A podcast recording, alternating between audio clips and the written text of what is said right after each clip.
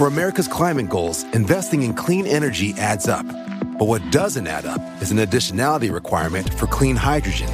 Additionality would put an unnecessary and inequitable burden on domestic clean hydrogen producers and have serious consequences for America. America needs clean hydrogen, but an additionality requirement just doesn't add up. Get the facts at cleanhydrogentoday.org. Paid for by the Fuel Cell and Hydrogen Energy Association. How powerful is Cox Internet? So powerful that one day, your daughter will be able to simulate a soccer match against some of the world's best players right from your backyard. Get gig speeds powered by fiber from Cox. It's internet built for tomorrow, today. Internet delivered through Cox's hybrid fiber coax network. Speeds vary and are not guaranteed. Cox terms and other restrictions apply.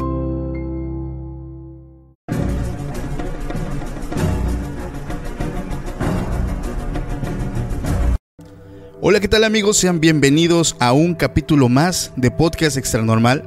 En esta ocasión es una ocasión bastante especial porque es el especial de Halloween que ya por mucho tiempo eh, muchas personas me han escrito. De hecho, desde meses antes me habían preguntado si iba a haber pues un especial de Halloween para pues estas fechas que encajan muy bien con la temática del proyecto del podcast. Y la verdad pues es que lo prometido es deuda chicos, como lo pudiste ver en el título del video. En esta ocasión te traigo, o te traemos mejor dicho, los casos de la familia Warren. Vamos a hablar acerca de pues los casos que ya fueron tanto llevados a la pantalla grande como los que aún no son llevados a la pantalla. En esta ocasión me acompaña nuevamente está con nosotros el narrador del podcast Hablemos de lo que no existe. ¿Cómo te encuentras, amigo? Buen Paco y querida audiencia del podcast Extra Normal, es un gusto estar otra vez aquí. Les mando un fuerte abrazo a todos. Paco, gracias por haberme invitado. La vez pasada la colaboración me encantó, fue, fue muy divertido, fue muy fresco eh, esa plática, los dos episodios que nos aventamos. Entonces, volver a colaborar. Y ahora con los casos de los Warren, oh, esto, esto va a estar bueno, ¿eh? Definitivamente le vamos a adelantar a la audiencia que este, esta colaboración va a ser en dos partes, porque vamos a estar abarcando 12 de los casos de los Warren, entonces vamos va a estar dividido en dos partes. La primera parte es la que ahorita ya están viendo, que va a estar en mi canal, y definitivamente la segunda la tienen que ver, porque es la continuación de este video que va a estar disponible en el canal de Hablemos de lo que no existe. Entonces, terminando este video, pásense a su canal porque ahí va a estar, pues ahora sí que la continuación, lo mero chingón, no se lo pierdan. Ahorita, fíjate narrador, vamos a arrancar con uno de los casos que no es conocido como tal, no todavía muy pocas personas conocen acerca pues de este caso, pero es uno de los más aterradores. No sé si tú sabías que pues dentro del museo del oculto de los Warren pues eh, hay infinidad de objetos, amuletos, eh, pues muchas cosas que son sumamente malditas, embrujadas, pero hay como tal un objeto que es un juguete que incluso el mismo Ed eh, Warren dijo que era más peligroso que la muñeca Anabel. No sé si tú más o menos tienes algo de, esto. Bueno, eh, ¿quieres que creo creo tengo idea de qué juguete puede ser porque tengo una, una historia, si quieres, antes de iniciar, que tiene que ver con esto. En los años 90, a inicio de los años 90, en la televisión abierta había una serie de terror que se llamaba Viernes 13. No la serie de, Jason, Jason Borges, de este asesino del machete, no, no es de él. Era una serie que se trataba de un lugar en el que coleccionaban objetos malditos. Y esos objetos malditos eran de todo, un, un, anillo, creo que unas tijeras, y estaba ahí, justo creo, creo, que el objeto que vas a hablar el día de hoy. Porque cuando lo vi en el Museo de los Warren, mi cabeza explotó y dije, otra vez estás aquí. Y esa, esa serie yo la vi cuando era pequeño. Entonces al momento en el que vi las, las películas dije, esto va a ser una locura.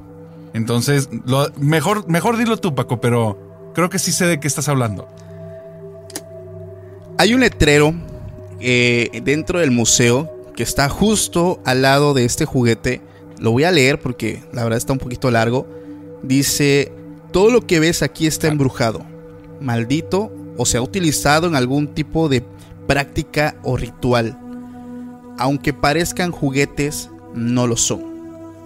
Ni siquiera el mono de juguete. No lo toques. Escrito por Ed Warren. Es el mono con Como ya muchos ¿verdad? se lo imaginan, efectivamente es el famoso mono con platillos. Aunque dentro de la adaptación cinematográfica eh, le ponen eh, un acordeón, originalmente es el mono de los platillos que tiene el nombre de Jory Jeb. Este mono eh, es uno de los objetos más malditos que hay dentro del museo de los Warren. Eh, así a grandes rasgos, este, este juguete es un juguete asiático, viene del oriente y pues allá se empieza a comercializar y así es como llega pues a Estados Unidos a venderse de una forma clandestina, no llega a tiendas como eh, Sam's Club o Walmart donde puedes encontrar juguetes pues básicamente empaquetados. Eh, no, se empieza a vender de forma clandestina en pequeños bazares, eh, vendedores ambulantes, pero eran juguetes de segunda mano. Había o existe una leyenda antes del caso acerca de este juguete. Se dice que este juguete pues inicialmente empezó para pues los niños para que se divirtieran porque tenía el famoso movimiento de los discos eh, que se activaban con el interruptor de su espalda. Pero supuestamente no saben por qué este juguete empezó a causar mucho miedo a los niños más pequeños. Digo, como si no supieran que la neta el pinche muñeco tiene cara... Este espantoso. Pues vaya, pocos amigos. Está, la verdad está, está gacho. Entonces, este juguete, curiosamente, se empezó a ocupar en hospitales para eh, niños de fase terminal o incluso con problemas psiquiátricos. Se dice, Wow. detrás de esta leyenda, que los juguetes entretenían por mucho tiempo a los niños en fase terminal y que había un reporte por mm, enfermeras, médicos, que de noche se escuchaban los platillos por todo el pasillo del hospital y era el juguete que se encendía solo. Ellos iban, caminaban, apagaban el juguete en los pasillos oscuros y al dar más pasos, este juguete se volvía a prender. Lo impresionante de este caso es que cuando pasaba esto, el niño del cuarto donde estaba el juguete, al siguiente día fallecía.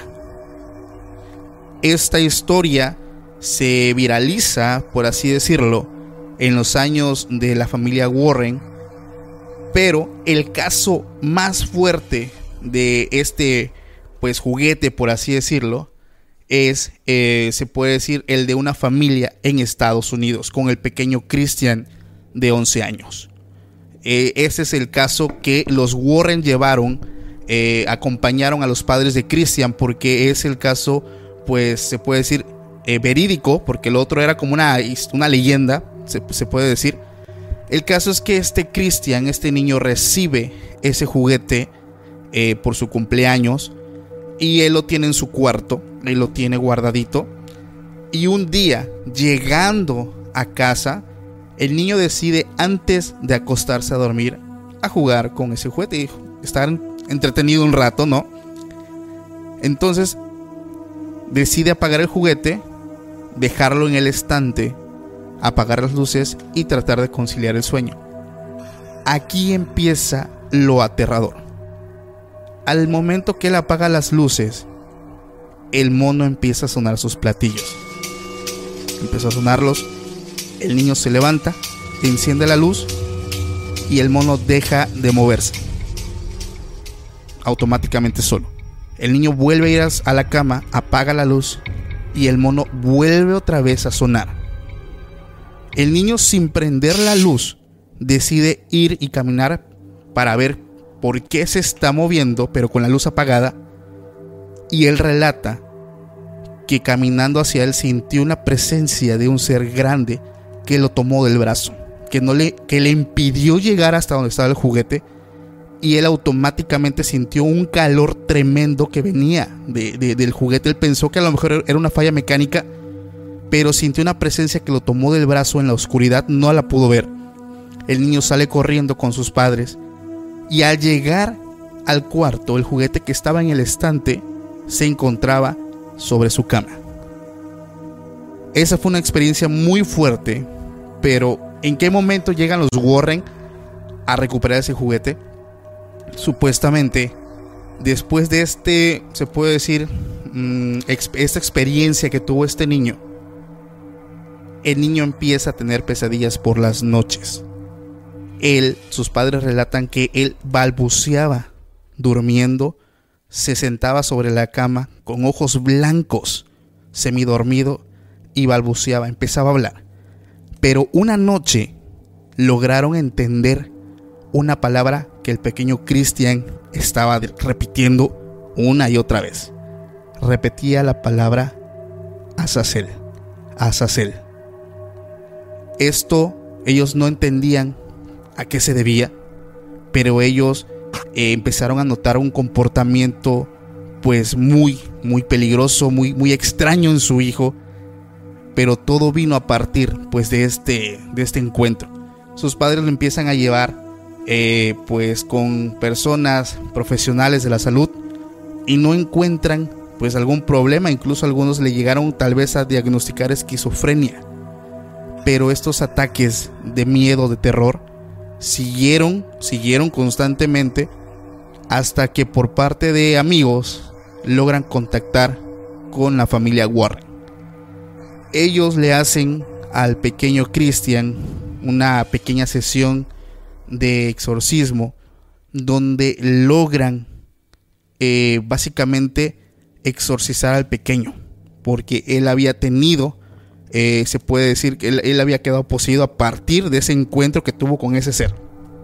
En ese momento, la familia Warren decide eh, inspeccionar el juguete y ahí viene lo verdaderamente más aterrador. Al momento de abrirlo, encuentran un trabajo de brujería. Encontraron un trabajo que llevaba cabellos, eh, ramas de árbol. ¿Adentro del mono? Adentro del mono. Un trabajo, un fetiche, como también se les conoce, que tenía, eh, como te decía, cabellos, ramas de árbol secas, huesos.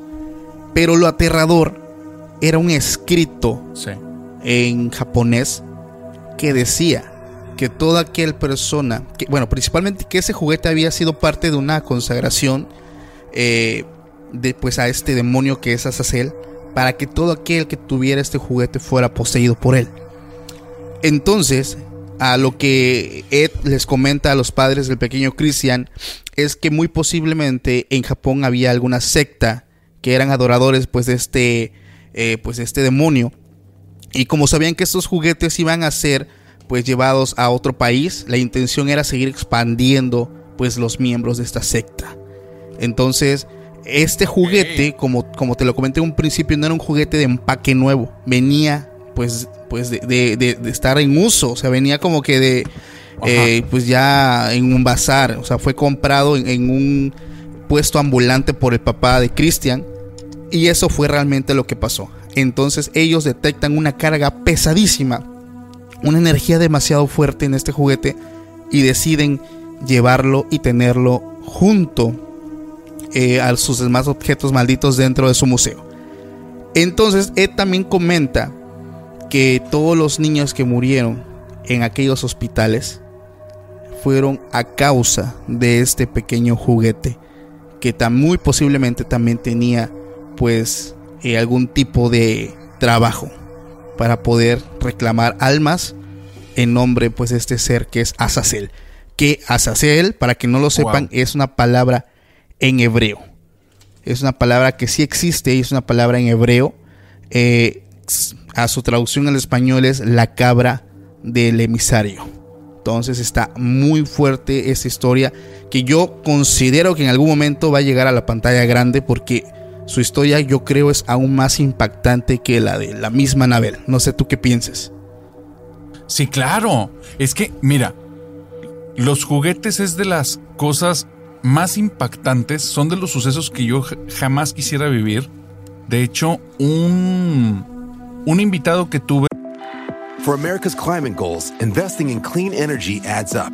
But what doesn't add up is an additionality requirement for clean hydrogen. Additionality would put an unnecessary and inequitable burden on domestic clean hydrogen producers and have serious consequences for America. America needs clean hydrogen, but an additionality requirement just doesn't add up. Get the facts at cleanhydrogentoday.org. Paid for by the Fuel Cell and Hydrogen Energy Association. Why? Why? If you Why? have T-Mobile 5G home internet, you might be hearing this Why? a lot. Why? Every time your internet slows down during the busiest hours. Why? Why? Because your network gives priority to cell phone users. Why? Good question. Why not switch to Cox Internet with two times faster download speeds than T-Mobile 5G home internet during peak hours? Okay. Stop the whys and visit cox.com slash 5G home for details. T-Mobile prioritizes certain T-Mobile phone users over home internet users during times of congestion.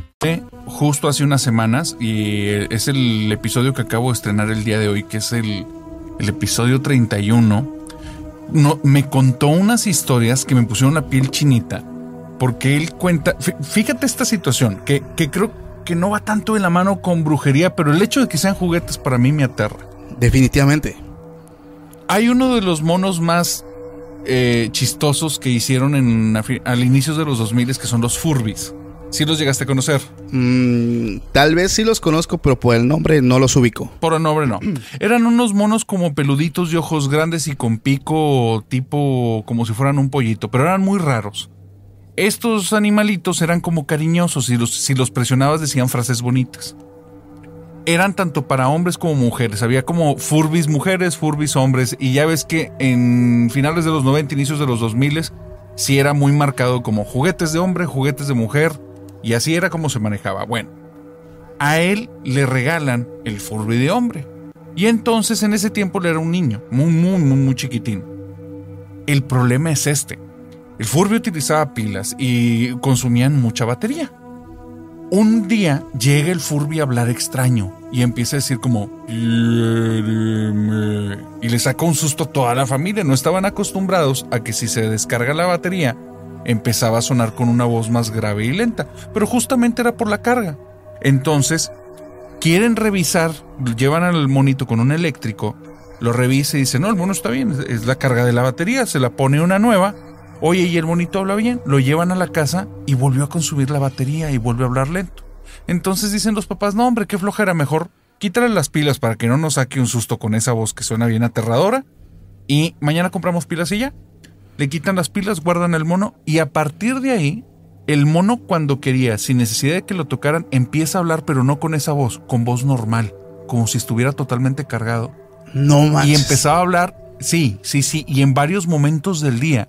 Y el punto era también que notan que el mono no está donde lo dejaron. Se empieza como a mover a varios puntos de la casa. Lo encierran en su caja, lo esconde la mamá y durante un par de semanas los niños todavía lo ubican porque lo van escuchando en diferentes puntos de la casa donde está hablando y el mono no tiene baterías. Y ya son varias semanas. Entonces, dice, un día lo dejamos de escuchar. Ya grande le pregunté a mi mamá y me dijo, no, lo, lo, lo tiramos. Lo tiramos, esa cosa, quién sabe qué tenía. Entonces, los juguetes es algo aterrador porque yo creo que simboliza la, la infancia, la pureza. Pero esto que cuentas, esto que cuentas es muy malévolo. O sea, esconder un fetiche para expandir y, y afectar en los niños, me, me trajiste a la mente eh, un- una historia que se hizo bien famosa en la pandemia, no sé si la escuchaste, la de el doctor Picón en el charco Argentina. Sí vi uno que otro video que en TikTok creo que estuvo muy presente. Sí, él, él estuvo muy fuerte, pero hubo una historia que la gente no toma mucho en cuenta porque no, no era como tan rimbombante. Él cuenta que en una ocasión, en el hospital en el que trabajaba en la madrugada, atendieron un fantasma. Y di- dice que eso fue algo muy impactante. Entonces la gente lo hizo viral por esa historia. Pero tiene una historia que es más sutil, que habla de algo muy parecido a lo que me estás diciendo del mono de los platillos. Él dice que en el hospital había un enfermero. Un enfermero que les caía muy bien, pero que a él en especial le generaba miedo. Y era porque este enfermero era, era adorador de alguna deidad eh, medio oscura. No te sé decir exactamente cuál, lo tengo en el concepto como de una deidad oscura. Y entonces él se acercaba a ciertos pacientes que o estaban en estado de coma o estaban en situaciones terminales. Y él cuando estaba cerca lo encontraron varias veces tomando un alfiler y creo que lo ponía en una parte de su cuerpo y después lo enterraba en la almohada y decía una oración. Y no pasaban ni tres días y la persona fallecía. Entonces lo empiezan a investigar y se dan cuenta que él realmente no, físicamente él no está haciendo nada. Pero todos los que él le puso el alfiler, tres días después fallecían. Entonces un día le pregunta, ¿qué estás haciendo? Y le dice, bueno, es que es uno de los encargos de, de esta deidad en la que yo creo. Y yo le estoy dando las almas de estas personas.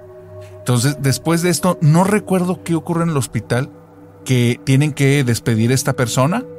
Y el doctor dice, yo fui, mm, ya me puse muy tranquilo desde que él no estuvo ahí, porque realmente lo que él hacía, o sea, aún siendo un médico, lo que él hacía no tenía explicación. Eran personas que estaban estables y después de eso morían. Entonces dice, sí, yo sí creo que sí pudiera existir algo más. Y tiene que ver como con este fetiche de brujería que mencionas, ¿no? Y el entregárselo a algún ser está cañón. Pero, por ejemplo, eh, en tu caso es bueno, es muy común, en- al menos aquí en, en México, el tema de los de los fetiches para poder perjudicar a alguien. Pero imagínate llevarlo a un extremo para perjudicar y, y poseer a un niño, a un infante. A niños. O sea, eso está mega macabro porque lo que le pasó a Christian, por ejemplo, el, el de la historia de los Warren, que por las noches después de este encuentro con ese ser que, que muy seguramente fue a lo mejor eh, pues esa pues ese ser que es Asael, eh, Sí. imagínate la, la pesadilla, ¿no? O sea, los padres ven a su hijo sentado en la cama con ojos blancos. eh, hablando, balbuceando, y, o sea, 100% una, un- una, una, persona. posesión. Sí, una posesión, exactamente. Entonces, eh, estuvo Sinceramente, es uno de los casos que aún no son llevados a la pantalla grande. Todo esto pasó a mediados de los años 80, 80, 90 por allá. Pero definitivamente yo creo que este caso de este juguete de, de- de los Warren que se encuentra actualmente en su museo, yo creo que sí va a llegar a la pantalla grande, porque es una historia muy macabra. ¿O tú qué opinas? Debe, debe de, yo creo que sí, por expediente Warren. Fíjate que, que los Warren lo que han utilizado es combinar varios de sus expedientes y lo vuelven una película. Así es. Tal vez, tal vez este, si no tienen tantas historias del mono, lo pueden combinar fácilmente con dos o tres, pero yo sí creo que es un objeto que debería estar en pantalla grande para que la gente lo ubique. Definitivamente. Está tremenda la historia. Defini- definitivamente, carnal. Oye, hermano, te tengo una preguntilla. A ver. es de... Vamos a ver, vamos a ver. De todos los objetos de los Warren, así a nivel personal, ¿cuál es el que a ti te genera más miedo? Pues mira. La neta, la neta, porque yo sí me, Sí, me- sí, me- la neta, me- la me neta. adentré a, a, pues vaya, a ver pues los objetos, porque tienen tanto juguetes como talismanes o incluso hasta cosas que son tan animadas, inanimadas, perdón, como un vaso, eh, pero pues Sí. tiene una historia detrás de eso. Pero definitivamente Anabel, güey. O sea, Anabel. a- Anabel tanto llevaba a la pantalla grande, que es la muñeca que, que la hicieron ver más, más aterradora. Pero la Anabel que se encuentra dentro del museo, que tiene igual su propia leyenda, igual que la del mono, eh, que incluso no, no sé si recuerdas que allá por el 2020 me parece que se corrió el rumor que había escapado. Que había escapado. Definitivamente yo creo que no podría yo dormir tranquilo con una de esas muñecas en mi cuarto, güey. O sea, no, no con Anabel, con cualquiera que se parezca. Definitivamente. De hecho, con cualquier. Aquí les voy a contar un secreto. Eh, una vez, así rapidísimo, eh, fuimos a casa de mi abuelita. Pero bueno, la yo le digo de mi abuelita, es, es abuelita de mi esposa. Y a ella le gustan mucho las muñecas, güey. Y ella tiene Ah. muñecas. Ojo, güey. Muñecas antiguas allá de los 90, güey.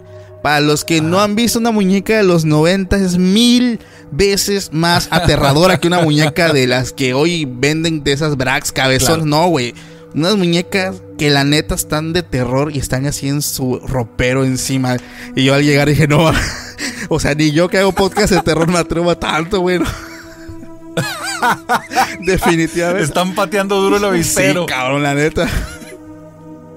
¿Qué fue? ¿Pudiste dormir ahí? ¿Pudiste descansar? No, no, no, no. De, de hecho, no me quedé. Solamente como que entré y dije, no, pues sí está macabro. Digo, oye, ¿qué onda con, qué onda con la abuelita? No, es que le gustan mucho las muñecas. Yo, ah, qué, qué bonito, qué bonito. Fí- Fíjate que, que ahorita que lo estás eh, mencionando lo de las muñecas, una chica, pa- para la gente que no, nos, que no me ha escuchado, el- yo soy el narrador del podcast Hablemos de lo que no existe, como ya pre- me presentó aquí mi hermano el buen Paco Arias, y en el podcast traemos personas no expertos en el tema, traemos personas que hayan vivido situaciones paranormales. Y Paco, hubo una chava hace poquito que ella es bien buena onda, bien tranquila, eh, tienes una plática así como muy amena, pero le pasó algo espantoso con una muñeca. Y ella me dijo, tengan mucho cuidado de las cosas que compran en bazares, eh, porque a veces pueden traer cosas, digo, en el caso del mono lo del fetiche es tremendo, pero dice, pero a veces son energías o incluso entidades que traen pegadas. A ella lo que le pasa es esto, ella tiene cierto gusto gótico, va a un bazar y se topa con una muñeca de esas de porcelana, de piel lisa, que traía un vestido que se veía muy gótico. De hecho, me muestra la foto. Tal vez si la encuentro aquí te la envío. Y la muñeca sí se ve aterradora, la verdad. Y a ella le gustó. Simplemente yo ese, ese match. Y ella la vio y dijo, ay, está bien padre. Oye, va y la compra. La, la tiene en su casa. Guau. Para ella no le causa ningún problema. Porque tenía su, su colección de monitas.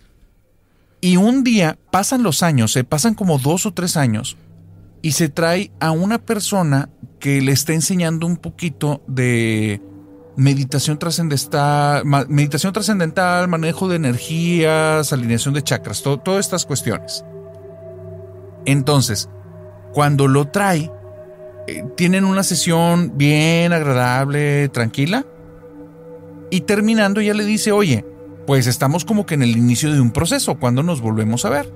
Y él le dice, sí, yo te hablo. Y dice, oye, después de que vino a la casa, a los pocos días me doy cuenta que me bloqueó de todas las redes.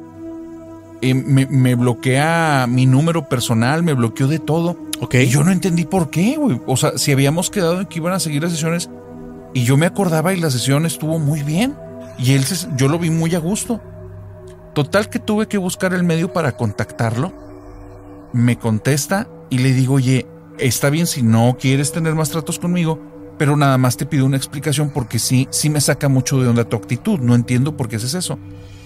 Y le dice, es que hay algo en tu casa. Y entonces ella le dice, ¿cómo que hay algo en mi casa? Dice, después de que hice la sesión contigo, este, los siguientes días, algo me empezó a invadir en la noche y me empezó a golpear y me dijo que no me acercara contigo.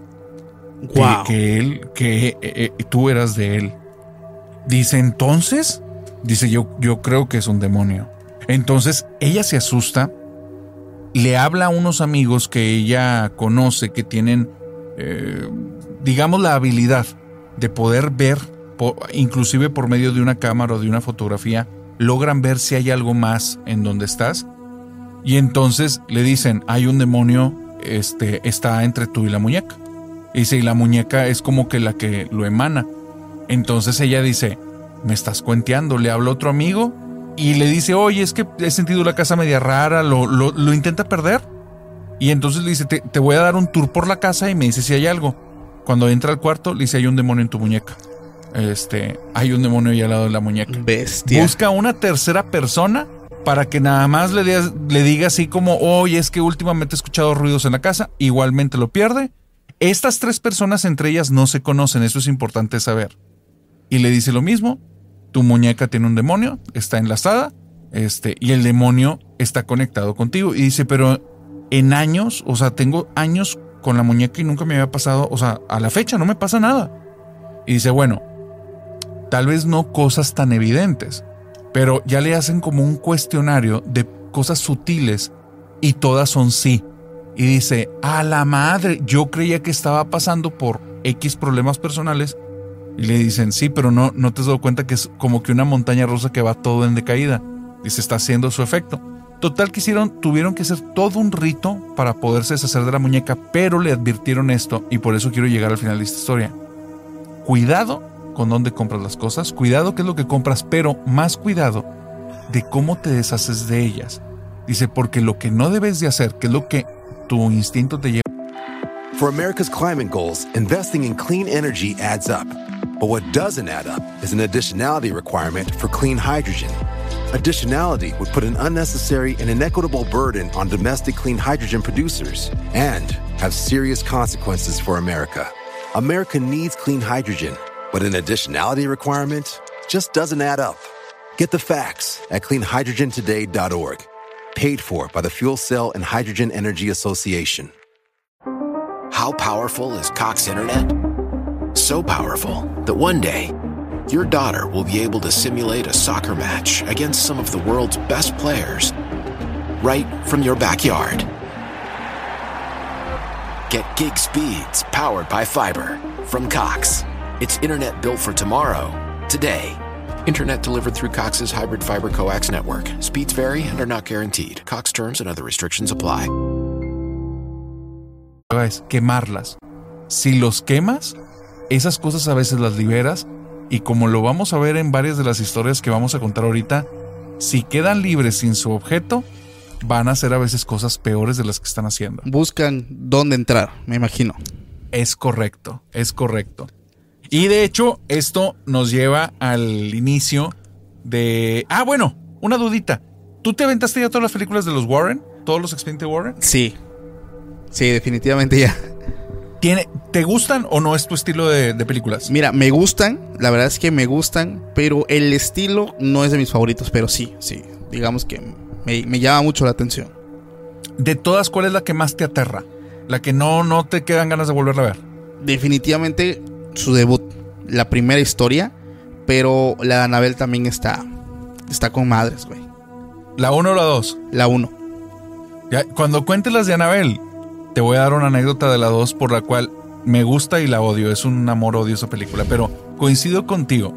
El, el Conjuro 1, no sé, ¿a ti te tocó verla en cine o ya te tocó verla en DVD o en stream? La vi en el cine y como 3, 4 veces en mi casa. Bien, bien. Cuando, no sé si te pasó allá, aquí en Monterrey fue muy notorio que las películas, o sea, todos notaban que la fuiste a ver porque cuando te subías al carro, todos tenían el espejo retrovisor hacia arriba. Güey. Nadie quería ver los espejos. Ya ves que la película maneja mucho que por el espejo veías a los fantasmas y demonios, ¿no? Exactamente. Entonces, muchos de los carros aquí en Monterrey se veían el espejo así y era, era muy divertido porque, ah, él vio el conjuro. Entonces, yo fui una de esas personas, no, no me da pena decirlo, me dio mucho miedo la película. Realmente siento que fue algo muy aterrador. O sea, vi el, soy fanático del terror desde muy pequeño, entonces eso lo vi cuando tenía 10 años, no, no, me causó miedo. El exorcista lo vi cuando tuve 11 años y tampoco me causó ningún problema. Pero esta película realmente me hizo temblar. Yo creo que es la película en la que más escenas he tenido los ojos cerrados. Y todo esto lo digo porque el caso Perron o el caso Perrón, eh, esta familia Perron, dicen que tuvieron que bajarle muchos escalones a lo que realmente pasó para que pudiera ser digerible para el público. No manches. O sea, que lo que sí, eso eso es real, eso lo dice la hija. Este, y la hija estuvo durante el film. Ella empieza a contar, si mal no recuerdo, aquí tengo el nombre de la chica, se llama Andrea. Este, Andrea cuenta que ella mientras está en el film empieza a contar muchos detalles que ella vio y James Wan, que es el director de esta película, tuvo que irle baje y baje y baje porque si no, no, no iba a salir ni siquiera en clasificación para adultos. Entonces, sí, sí es algo mucho más fuerte. Y aquí empiezo a narrar un poquito de, de qué es lo que se trata el conjuro, pero no la película, sino el caso real. El caso en de la familia, caso, ¿no? Exactamente, pero ¿sabes qué? La historia de, del lugar no inicia con la familia, inicia casi 200 años antes. O sea, ese lugar en esta casa de campo que, que compraron en 1970 y tantos, esta casa de campo ya era la herencia de una familia por ocho generaciones. Una de las últimas generaciones que tuvo la, esta casa fue la dueña era Bashiva, que es la, la llamada bruja durante la película de los Warren. Sí. Bashiva realmente pues vivía con su esposo, tenían si mal- una hija, un hijo, no, no, no es tan importante ese detalle, pero tenían a, a- a su hijo o hija. Pero la gente decía que tuvo tres hijos más y que murieron, y muchos creían que los había sacrificado. No tenían pruebas, pero tampoco dudas, porque años después de, de que Bathsheba está viviendo en ese lugar con su esposo, ella cuida a una bebé y encuentran al bebé muerto en circunstancias muy extrañas. Cuando le hacen la autopsia, descubren que hubo como una aguja muy larga que atravesó al niño y fue la que lo mató. Entonces la gente creía que ella hacía rituales donde ofrecía a las criaturas a, a- a sus entidades. En ese tiempo creían que al diablo directamente. Sí. Entonces, continúa la historia real y finalmente no se sabe exactamente si Bathsheba, hay una versión en la que cuentan que ella se cuelga del árbol, en, el árbol dentro de esta plantación de esta casa, pero hay otra historia donde dicen que la matan violentamente. Independientemente de, de si es Bathsheba o no, lo que ocurre con los Perron inicia en los años 70 y es que ellos juntan una muy buena lana para poderle dar como una muy buena educación a sus hijas y una muy buena casa porque pensaban en una casa grande que era la como la, la idea de prosperidad en ese tiempo, una casa enorme con las habitaciones para cada una, el que pudieran estar lejos de la ciudad, pero en un lugar muy bonito. También hay que entender que en los años 70 había muchos asesinos seriales, había muchas desapariciones, entonces Sí. de cierta manera para ellos era estar resguardados, estar en el campo. Y lo que se empiezan a topar en la casa desde el primer mes que se mudan ahí e- es algo terrible. Lo primero que ocurre e- empieza digamos que por pasitos. Lo primero que ocurre es que ya cuando estaban haciendo los tratos de compra, una de las niñas está caminando, pasa por el comedor y ve al ex dueño de ese lugar, el que les está vendiendo la propiedad, y ve que está al lado un señor.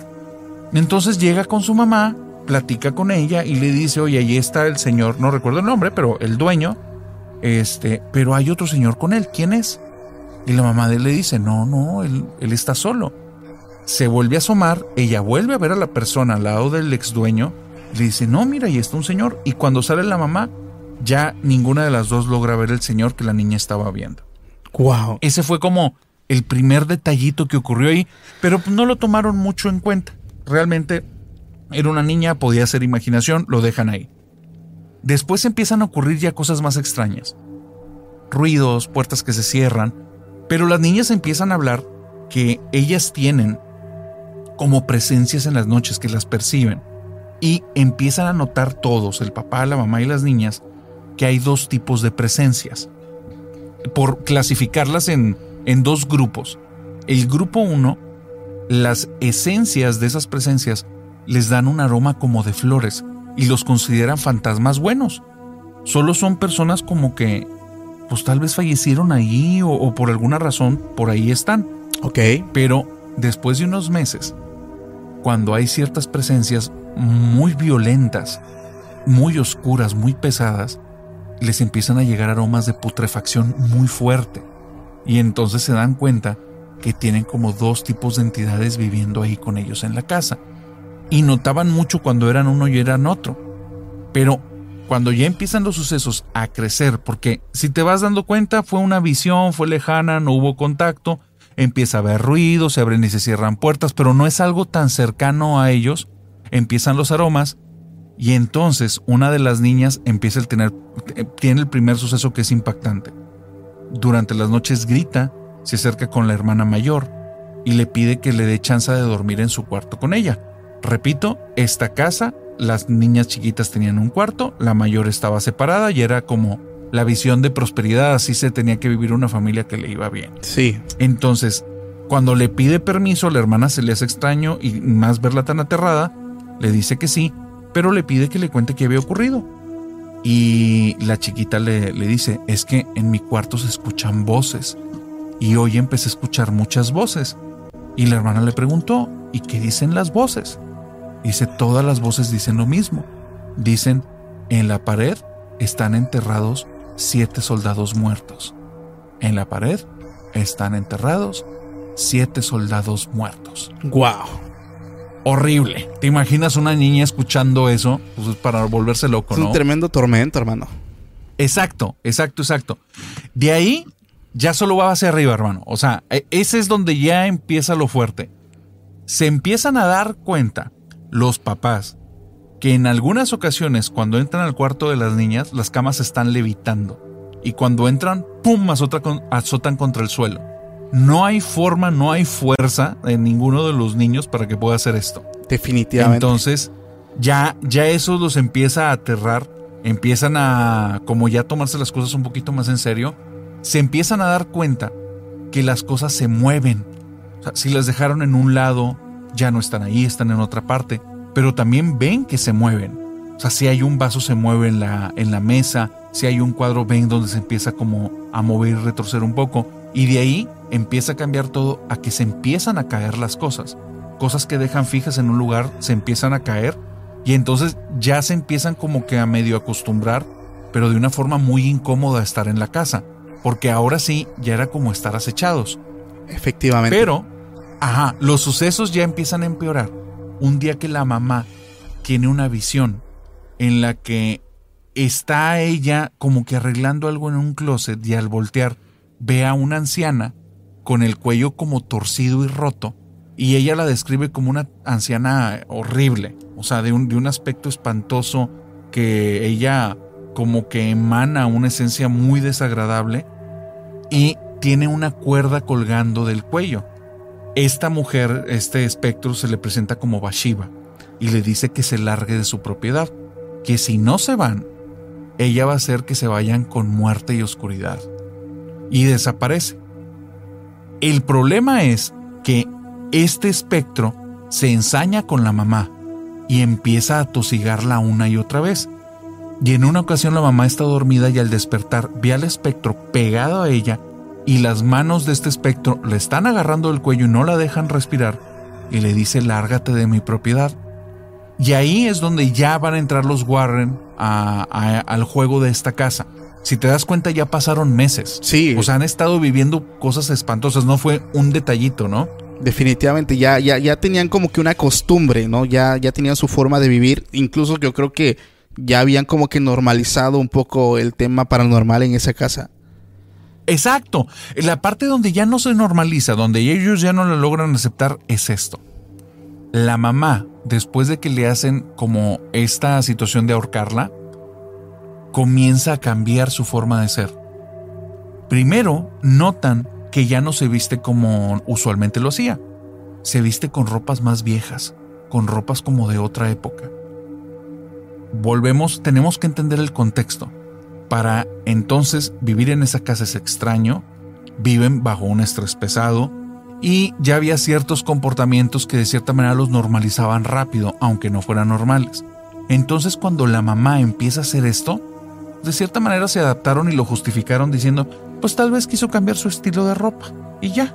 Sí. Pero después de eso, la mamá empieza a hablar diferente. No sé si recuerdas, porque ya ahorita en las generaciones actuales es bien difícil que lo ubiquen, pero en generaciones de los 90 para atrás hay estilos de habla. Y si nos vamos a los 1940, 1930, la forma de hablar era, mm, no quiero decir muy correcta, pero era de una forma muy, muy fácil de ubicar que dices, esta persona no coincide a la época, por las palabras que utiliza, la forma en la que arma sus oraciones. Definitivamente, eh, tan solo por ejemplo el ocupar ciertas palabras de la cultura pop, por ejemplo, eh, que, o sea, el güey o, o- digo, no una mamá te va a decir güey, ¿verdad? Pero me imagino que en ese momento tenían como que algunas palabras características de, pues tanto de la época y que de buenas a primeras te digan oraciones estructuradas, eh, incluso, incluso palabras a lo mejor que no conozcan que se decían en ese entonces, ¿no? Esa- es- exacto. Imagínate que te topas aquí en, en México a alguien que te empieza a hablar con un nivel de propiedad muy alto y lo ves y es, y es un niño. Se te haría extraño porque los niños hablan de manera muy relajada. Bueno, en inglés la forma en la que hablan es que las palabras las estructuraban diferente. O sea, las frases no se armaban igual. Entonces, cuando tú escuchabas a alguien hablando de cierta manera, ubicabas luego, luego que la persona no estaba hablando el inglés actual, sino el, el inglés antiguo. Sí. Es como si de repente aquí notáramos a alguien hablando con un acento eh, de cualquier parte. For America's climate goals, investing in clean energy adds up. But what doesn't add up is an additionality requirement for clean hydrogen. Additionality would put an unnecessary and inequitable burden on domestic clean hydrogen producers and have serious consequences for America. America needs clean hydrogen, but an additionality requirement just doesn't add up. Get the facts at cleanhydrogentoday.org. Paid for by the Fuel Cell and Hydrogen Energy Association. de la República, pero utilizando el vos y el vosotros. Sí. Sería, sería muy extraño. Bueno, la mamá empieza a hablar así. Eh, empieza a hablar en un inglés muy antiguo, utilizando palabras muy raras. Y eso ya se les hizo extraño. Después notan que la mamá empieza a hablar en idiomas que ya no son idiomas como reales y la mamá empieza a tener como voces. Y ahí es donde entraron los Warren. Aquí dijeron, ¿sabes qué? Este, sí estamos con un caso ya muy heavy, necesitamos buscar a alguien que nos ayude. Y los Warren ya tenían fama de e- estos, ser- los Warren habían creado en 1952, unos casi 30 años antes, no, 20 años antes, el, el instituto como de estudios eh, parapsicológicos o estudios sobrenaturales en, allá en Estados Unidos. Entonces ya habían adquirido cierta fama, ya los ubicaba la gente, los llaman, pero hay algo que no te cuenta la película, hermano. Y es que los Warren no ayudó a esta familia. Los Warren los empeoraron por mucho. Wow, eso no lo sabía. No, este, este dato casi no lo cuentan, pero los Warren, aunque ya tienen varias fama, son, eh, digamos que traen un desarrollo apenas incipiente, apenas están conociendo de esta temática, pero son muy aventados.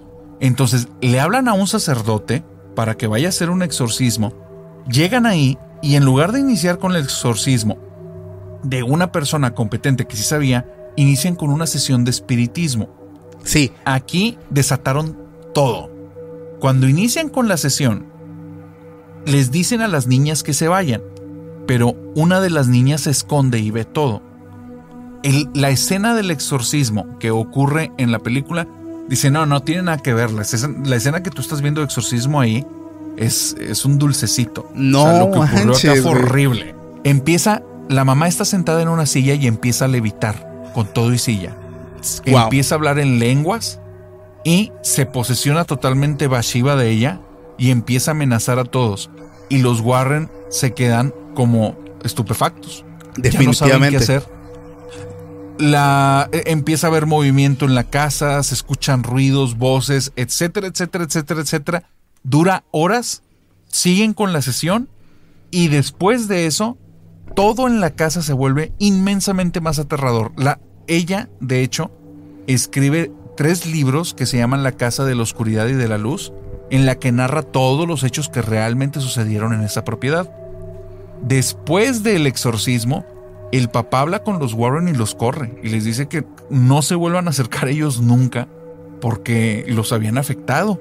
O sea, no, no habían ayudado en nada. Sí, Lorraine Warren busca muchos años después que, que le dé los derechos de la película, de, perdóname, que le dé los derechos de la historia. Y el día en el que busca a esta familia, te estoy hablando casi 11 años después, ese día la señora le dice, ¿sabes qué? Yo sigo muy molesta por lo que ocurrió hace años. Déjame pensarlo. Y ese mismo día, una puerta en una casa que ya no tiene nada que ver con esta que vimos en la película, ya estaba viviendo en otro estado, sí. sale volando, disparando hacia una puerta de 90 kilos, la golpea en la espalda y le disloca el hombro. Wow, su vida. De la nada.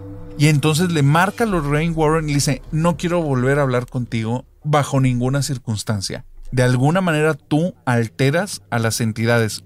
Porque esto es importante de saber. Después del exorcismo tienen que traer un sacerdote, tienen que hacer un chorro de rituales. Todavía después de esto viven siete años en la casa, pero ya todo es ligeramente más tranquilo. Pero una vez que se mudan, se llevaron un montón de entes para allá y siguieron viviendo cosas paranormales. Entonces, todo era relativamente tranquilo hasta que volvieron a tocar con los Warren. Entonces, bueno, esta es, esta es la historia del caso Perron que, que no cuentan en la película y inmensamente más pesada. Definitivamente eh, es uno de los casos, pues yo creo que por algo fue escogido para el debut de toda esta saga. Eh, Sí. Yo sí conocía la historia de Bathsheba. E incluso creo que había leído, no, no recuerdo, a lo mejor creo que estoy mal, que eh, su esposo al llegar a casa la encuentra eh, sacrificando a su propio hijo. No sé si est- estoy mal, pero algo así yo creo que alcancé a leer. Eh, y eso, no manches, o sea, era, ya, una, ya era una mujer, pues básicamente 100% entregada, pues a su, ¿cómo le puedo llamar? A- pues vaya, a, ¿A su A su creencia? creencia, es- exactamente. Pero es una de las películas pues más fuertes en, en el sentido de que es- más o menos también había escuchado que fue llevada a la pantalla grande, pero que todo como tal lo hicieron un poco más digerible. Ese caso, ese caso me recuerda muchísimo al caso de la familia Smur. No sé. Uh, un detalle nada más antes de que te vayas a los Smur. a ver, a ¿Se ver. puede? Sí, adelante, adelante. Ahí te va. Ahí te va algo que no se tocó en la película, que está bien fuerte y a ver si te trae el mismo recuerdo que a mí. Ya cuando pasó el exorcismo, antes de que se muden a la nueva casa, ellos ya eh, eh, entendamos que los Perón vivieron en esta casa durante 10 años. Todo lo que ocurre en el exorcismo y todas estas entidades son los primeros tres. Después tienen 7 años como de mediana paz, por así decirlo, porque nunca dejaron de ocurrir cosas extrañas, pero ya no era este ser tan agresivo y ya no hubo posesiones. Bueno, Sí. en este lapso de siete años hay un suceso específicamente que está brutal. Un día, la mamá, eh, si mal no recuerdo, Caroline, está bajando las escaleras, está llegando como al comedor, voltea a ver al comedor y está otro comedor distinto al de ella, muchísimo más antiguo. Está una familia sirviéndose la cena, personas que jamás había visto, vestidas con ropa de hace siglos, pero todos están, o sea, no, no está viendo fantasmas, son personas reales. Físicas. Y están al calor de una chimenea, que la chimenea era parte de la casa, pero la habían cerrado hace 100 años. Y está abierta, está prendida, las personas están ahí compartiendo la cena, y justo frente a ella le están viendo dos señores en uno de los extremos de la mesa. Y entonces uno donde la ve, pela los ojos medio asustado, y le toca con el codo al que tiene al lado, y los dos señalan a, a esta señora y todos voltean asustados como si ella fuera la fantasma. No manches. E- e- esto que dices me suena mucho a, a lo que muchas personas comentan con los fantasmas siguientes. Que en sí son personas que están habitando. Por ejemplo, si tú ves, por ejemplo, que estás en un lugar y ves que, por ejemplo, suena un vaso, realmente en ese lugar, pero en otro plano, está una persona moviendo el vaso porque ya sea que esté tomando agua o algo. Digo, es una teoría un poquito extraña, pero Claro. me suena que, que- que- que va más o menos de la mano con lo que tú dices, porque fuera de que para ella se le está haciendo extraño, pues ver eh, como que viajó al, al pasado, por así decirlo, y a los otros se les hace muy extraño estar viendo un fantasma de una mujer, que básicamente Ajá. está en el futuro. Exacto, como si fueran mundos alternos, ¿no? Que se cruzan. Exactamente, definitivamente está, está interesante, fíjate, eso no lo sabía, qué bueno que, que lo comentaste porque no, no tenía idea de eso. Fíjate que me recordó también para la gente que no la ha visto, especialmente generaciones que vienen millennials y centennials, hay una película que se llama Los Otros, que si eres fan del terror, tienes que ver esa película sí o sí, esa película marcó historia y cuando la veas te vas a acordar de esta anécdota. La voy a, la tengo que ver, creo que también ya este una vez me estaba chutando ahí el como que el tráiler, se me ya otras personas también la habían recomendado, pero ¿No te definitivamente has aventado? No, no, no me la he aventado todavía. Pero pues ya Digo, ya, ya el tema creo que es algo que se ha visto, pero cuando la veas, Paco, solo, solo recuerda estas palabras. Fue la primera que hicieron eso. Está, es una locura. no manches, no, pues ya yo creo que Sí, bien recomendada. bien Yo, yo creo que ya de hoy a mañana la tengo que ver, definitivamente. está, está muy cabrona. Pero ese caso, este, fíjate, narrador, me, es, es mi favorito. Te soy sincero, es de mis favoritos. Junto con el mono de los platillos. Pero me recuerda mucho al tema de la familia Smur. Que es Venga, pues favor. uno de los casos también eh, que está dentro del registro de los Warren. Eh, es acerca de Jack y Janet Smur. eh, pues esta historia, este caso inicia pues alrededor de los años 70. Eh, esa- esas personas pues van huyendo de un huracán que está azotando pues su estado y es como ellos llegan hasta Piston, Pensilvania buscando pues un lugar pues más seco, no tan húmedo y llegan a una casa que básicamente la encuentran como en obras negras. Ellos al llegar pues la empiezan a remodelar. Eh, llegaron con sus cuatro hijos y igual por es, muy parecida al caso de la familia Perrón que estabas comentando. eh, igual llegan con su familia que son pues son cuatro, son seis en total y empiezan a remodelar la casa. Todo vaya de maravilla, perfectamente. La familia pues está acoplando, pues ya son otros aires para ellos. El detalle está cuando ellos después de pintar, fíjate, encuentran una casa casi en obras negras, la remodelan, pues lleva un buen presupuesto, pero al momento de que la casa ya es habitada, empiezan a ver ciertas cosas que pues pone como que en alerta a la familia, en este caso al papá y a la mamá de, de- de- los niños. Se dice que cuando ellos empiezan la remodelación que pintaron las paredes y dejaron todo como nuevo, empiezan a aparecer extrañas marcas eh, en las paredes de manos de niños más pequeños y esto empieza eh, a, pasar tanto en cuartos, en pasillos, las cosas empezaban a caer, eh, se escuchaban ruidos, había olores putrefactos, o sea, esos olores yo creo que es una característica pues clave de cuando en algún lugar pues habita una identidad o algo, un ente que, que eh, pues vaya, está ahí. Entonces, esto empieza como igual en la familia Perón, empiezan con, es como con un iceberg, ¿no? Empiezan a ver cositas como que muy leves, como que hay, escuchas que se cae algo, como que se mueve algo, pero hay un Ajá. punto a los días o semanas de que ellos empiezan a habitar en el que se empieza a materializar un ser espectral dentro del cuarto de los niños, dentro del cuarto también de la familia. Y esto suena de locos y tal vez, tal vez tengo que cambiar la palabra para que no, no caiga en censura. Pero esta identidad abusa de forma física tanto al señor Smur como a la señora. O sea, O sea, era como un incubo sucubo. Exactamente. El Señor describe que él no se podía mover y que una figura de forma de mujer, pero con piel de escamas y, y rostro de anciana, abusaba de él. Wow. Y él no podía moverse y lo mismo sucedía con, con su esposa. O sea, ya esto era algo tan fuerte porque te digo, empezaron con algo muy leve y las cosas empiezan a poner pesadísimas eh, pues en esa casa y es así como ellos pues contactan con, con los Warren.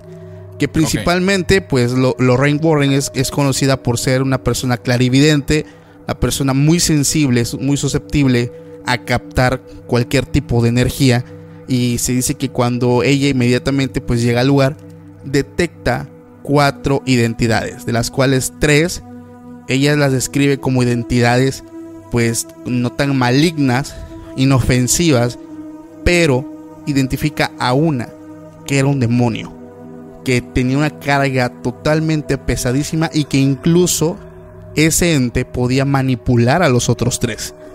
Entonces eh, ellos empiezan a hacer estos, eso mismo que empezaron a hacer con la familia, perdón, empiezan a hacer estas sesiones espirituales. Y exactamente empieza a pasar lo mismo, o sea, como que llegan al alborotar, yo lo llamo así como que llegan a alborotar el gallinero. O sea, Sí. las cosas están así y llegan ellos, empiezan a hacer sus sesiones, pero algo muy curioso, fíjate que ellos, por parte de, de la iglesia católica, ellos estaban autorizados para hacer esto. No sé si tú sabías de eso. O sea, Hacer exorcismos. hacer, eh, no exorcismos, pero sí hacer eh, esas sesiones espiritistas de- en los lugares para For America's climate goals, investing in clean energy adds up. But what doesn't add up is an additionality requirement for clean hydrogen. Additionality would put an unnecessary and inequitable burden on domestic clean hydrogen producers and have serious consequences for America. America needs clean hydrogen, but an additionality requirement just doesn't add up. Get the facts at cleanhydrogentoday.org. Paid for by the Fuel Cell and Hydrogen Energy Association. How powerful is Cox Internet? So powerful that one day, your daughter will be able to simulate a soccer match against some of the world's best players right from your backyard. Get gig speeds powered by fiber from Cox. It's internet built for tomorrow, today. Internet delivered through Cox's hybrid fiber coax network. Speeds vary and are not guaranteed. Cox terms and other restrictions apply. ahuyentar algún tipo de ente. Eh, porque para hacer los exorcismos ya tenían que hacer, eh, tener una autorización, perdón, por parte pues de la iglesia para que un obispo, un obispo, perdón, o alguna persona de un rango mayor dentro de la iglesia pueda hacer esta, pues esta, esta acción que es echar fuera Sí. básicamente cualquier identidad. Entonces los Warren lo intentan hacer, alborotan el gallinero, esta identidad se empieza a manifestar de forma eh, pues más fuerte al grado que delante de los ojos del señor eh, Smur esta identidad azota a su perro contra la pared. O sea, algo mega macabro. Imagínate, o sea, ver que tu perro está levitando y, los, y se está azotando contra la pared. Eh, las cosas empiezan a salir de control, los cuadros empiezan a caer y es como la iglesia autoriza a hacer lo que es pues el exorcismo del lugar. Pasan Sí. los días y para hacer este exorcismo llega el obispo, los Warren y llegan tres sacerdotes más. Este exorcismo duró aproximadamente tres días. Y solamente así fue como ese lugar pudo quedar eh, pues libre de, de- de esta identidad. Entonces es uno de los casos que aún no llega a la pantalla grande, pero también por la veracidad, por lo fuerte, que, que te digo, es muy similar al caso de la familia Perrón. Yo creo que no va a demorar también en que va a salir. Porque de hecho de, de este caso se publicó un libro en 1986. Ya hay un libro escrito, ya hay como una novela, pero es uno de los casos más fuertes, te digo, por el tema, uno. Ellos eh, tenían pues la autorización de hacer esas sesiones por parte de la iglesia, los Warren, pero únicamente el obispo podía hacer el exorcismo pues para el lugar. Y dos, güey, o sea, imagínate la escena de ver que tu perro que tanto amas, o sea, yo, yo, yo, a mí me encantan los animales, que, que ver cómo, o sea, lo, lo ves levitar y lo empiezan a azotar contra la pared, güey, o sea, no manches. No, qué, impo- qué impotencia, O sea, qué frustración. da- No, demasiado. Imagínate llevar eso a la pantalla grande. ¿Crees que sea permitido en algunos países? O sea, digo, ahorita, por ejemplo, como está todo el tema de que todo tiene que ser socialmente responsable y que no se puede, o sea, con las generaciones que hay, o sea, no, no, no sé si tal vez puedan representar esto en la pantalla grande, pero no lo sé, o sea, suena, la neta es muy macabro, güey. No sé qué opinas. Ah, fíjate que es que, bueno, con todo lo que es eh, lo, cómo es socialmente eh, el aceptable o Todo tiene que ¿cómo le ser family friends. Family friendly, ok. Este, y sí, con lo del respeto a los animales está muy fuerte. Pues mira, número uno, no, a mí no me gusta mucho que, que opaquen tanto las cosas como son en realidad. Claro. Entiendo que entiendo toda esta cuestión que se está moviendo ahorita para, para poder hacer las cosas más digeribles, pero sí creo que es como para que ellos lo narren a ese punto es que creo que es una parte crucial de la historia. O sea, ve- ver a alguien que tú ya consideras parte de tu familia ser afectado. En mi caso, yo tengo tres gatitos que, que son mi familia. Entonces, Sí, definitivamente. eh, Me, me imagino la, la misma escena con uno de ellos me volvería loco. O sea, yo me, yo me aventaría por más miedo que tenga. Bueno, eso digo ahorita. Pero, pero Oye, no, a la ahorita mera hora diga que sales corriendo, cabrón. Sí, es, es muy probable decir, no, te voy a extrañar un chorro. Eh, Digo, espero que no pase. Pero sí, tal vez sí deberían de hacerlo. Este, ay, no, es que no sé, no sé, no sé, Paco, que qué dilema moral tan fuerte. Hace muchos años en la película del Holocausto Caníbal, eh, hicieron la escena de la tortuga y la escena es real. Sí. Entonces eh, fue algo eh, espantoso, Pues ¿no? imagínate por algo esa película está prohibida en varios países. En muchísimos países, exacto.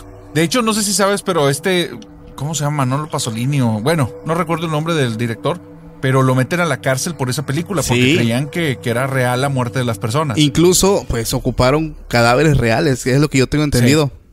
Sí, sí, sí, sí, sí. No, esa, esa, esa película no se la recomiendo si está muy indigesta. Sí. Pero al día de hoy, justamente para hacer las cosas como más tranquilas, te ponen cosas que son falsas a, a todas luces, ¿no? Entonces eso también te mata la película. Entonces yo creo que si no lo hacen bien, omítanlo. O Sí. sea, omítanlo por completo, nárrenlo, que alguien cuente lo que pasó. Este, pero sí, sí, que no, que no lo hagan mal por, por volverlo dulce. Claro. Pero oye, te iba a decir que esta película de los, de los Smurf, hay una versión de 1991. Ah, pero ¿sí? creo que no es muy buena. Se llama la película The Haunted. O sea, la mansión embrujada, creo que le pusieron en español. Sí, no, fíjate que ahí, ahí sí no, no lo sabía, porque no, del libro fue anteriormente fue otro caso que el que te estaba comentando hace, hace un rato, pero la adaptación como tal cinematográfica sí no, no tenía idea, ¿eh? Ya, pero debe de ser para pantalla chica porque no, no me suena a una película referente de nada. Y ahorita estaba viendo la calificación y sí la ponen como, como algo no tan tan recomendable, la verdad. Va, va, va, va. Oye, te, no sé, ¿cómo andamos en tiempo? Para todavía tengo el caso de Enfield, que fue el Conjuro 2. Ah, adelante, adelante. ¿Andamos bien en tiempo? Sí, Ok, ahí te va. El caso de Enfield es, es otro de los casos en la que el- el- en sí lo de los Warren yo siento que son como de los primeros importantes con los que tienen contacto. Entonces su papel no realmente no es tan relevante, pero el caso está, está muy fuerte. El, aquí creo que vamos a hacer dos vertientes. La primera vez lo que realmente ocurrió y después quiero tomar unos elementos de la película. ok. Para los que ubican, es El Conjuro 2, que es la película donde aparece o le ganan más bien a la monja, que es Balak, Sí, y donde aparece por primera vez The Crooked Man, que es el hombre encorvado o el hombre del sombrero. sí, Bueno, toda la historia real ocurre por ahí de los 80s, en 1980 más o menos, con un... Permíteme, per- per- per- per- perdón, no. Esta ocurre... aquí está, caso Enfield. Ocurre en el 77. Es que los casos de la familia Perron, Enfield y El Diablo me obligó a hacer lo que son las tres películas del conjuro, están como separados como por cinco o seis añitos, pero son consecutivos. sí. En el caso Enfield ocurre en 1977 con una chica que con un par de hermanas que se llaman Jenny y Janet.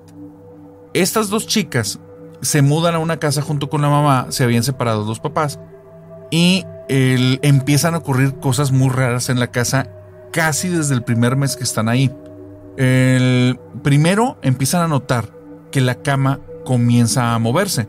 Ok, Sí, la mamá de hecho llega, ve y ve que ellas están arriba de la cama y la cama se sacude. Entonces, eso la saca mucho de onda, pero pues no deja de ser una situación que no siente que las está poniendo en riesgo, nada más es algo raro. sí. Después, más adelante, ve como una silla se desplaza de un lugar a otro. Entonces, como podemos ir viendo, lo que ellos estaban enfrentando es un poltergeist. El- un fantasma, el, el término poltergeist es el fantasma ruidoso, un fantasma que hace ruido, que hace movimientos. Ok, Entonces, eh, movimientos de desplazo, caída de cosas, ruidos en la casa, todo eso va dentro de este fenómeno catalogado como poltergeist. Entonces, el ve lo que ya le empieza a generar como problemas es que un día el baúl que habían utilizado para la mudanza para esta nueva casa no está donde ella lo había dejado y ella es la única que lo puede mover. Y entonces ve cómo el baúl viene desde otro punto de otra habitación, viene moviéndose solo y se coloca donde ella lo había dejado antes. ok. Eso lo saca de, eh, la saca de onda cañón, cañón, cañón. Y ya, ya la señora ya se está tomando más en serio que algo muy raro y tal vez no es nada bueno está ocurriendo en la casa. El, sin embargo, un día empiezan en la noche a sonar muchos ruidos en la casa. No entendamos, creo que esta casa es de madera, si mal no recuerdo. Entonces puede haber crujidos. Y, y de cierta manera, si estás en un lugar que tiene muchos ruidos, a la larga medio te adaptas. Claro. Si vas descubriendo qué lo provoca. Bueno, los ruidos que ella escucha son golpes en el techo y en las paredes y rasguños. Entonces las hace sentirse aterradas y amenazadas. Toma a las niñas, sale corriendo de la casa, se va con un vecino y le pide ayuda. Y el vecino muy amable le dice, ah, sí, no te preocupes. Se mete a la casa y a los cinco minutos sale aterrado el señor. Dice, no tengo idea qué está pasando ahí, pero vamos a marcar a la policía. El señor, el vecino cuenta que había ruidos en toda la casa como si estuvieran golpeando, aventando cosas, eh, des- desgarrando, raspando y, en- era en el techo y en las paredes. Y para el señor fue inexplicable. La escena, de hecho creo que son los primeros 10, 15 minutos de la película, que la escena a mí me dio mucha risa cuando llegan unos policías, no sé si recuerdas, entran y vienen como los, los dos así muy... eh, con un carácter como... Pues vamos a ver qué sucede, ¿no? Sí. Debe, debe ser algo ridículo. Y en eso se mueve una silla enfrente de ellos, se voltean a ver aterrados y dicen, vámonos. Fuga. Bueno, la escena es real. Eso ocurrió tal cual. Ah, no manches. Viene el par de policías, se mete a la casa, van a hacer una investigación, ya no hay ruidos y entonces suponen que pues es algún tipo de broma o algo así. Y enfrente de los dos, una silla se arrastra de un extremo a otro y la señora voltea a ver a su amigo, a, perdóname, a su compañero y le dice, pues esto no es de una policía, esto necesitamos hablar a alguien que maneje algo paranormal. Claro. Y ellos son, eh, lo- los policías son los que dictaminan que esto debe de ir para otra índole y le hablan a un grupo, si mal no recuerdo, esto ocurre en Inglaterra, entonces le hablan a un, al consejo que hace investigaciones paranormales de, de esa zona y un señor llamado Maurice Gross va a hacer las investigaciones y esto es muy largo porque son investigaciones de hasta 18 meses Sí. y él empieza a tomar apuntes que los muebles se mueven, que los muebles se mueven solos, que hay ladridos que no provienen de ningún animal dentro de la casa. Pero el día en el que ya se sienten atemorizados es que un día la niña empieza a pedir auxilio, está en medio de las escaleras y dice que no se puede mover porque algo la tiene agarrada de los pies. Ok. Y cuando la intentan mover, no la pueden mover, pero no hay nada sujetándola. Los pies no estaban atorados realmente a la madera. Entonces había algo invisible que le estaba manteniendo. Ahí es donde contactan a los Warren. Pero realmente este caso los Warren no, no hacen prácticamente nada.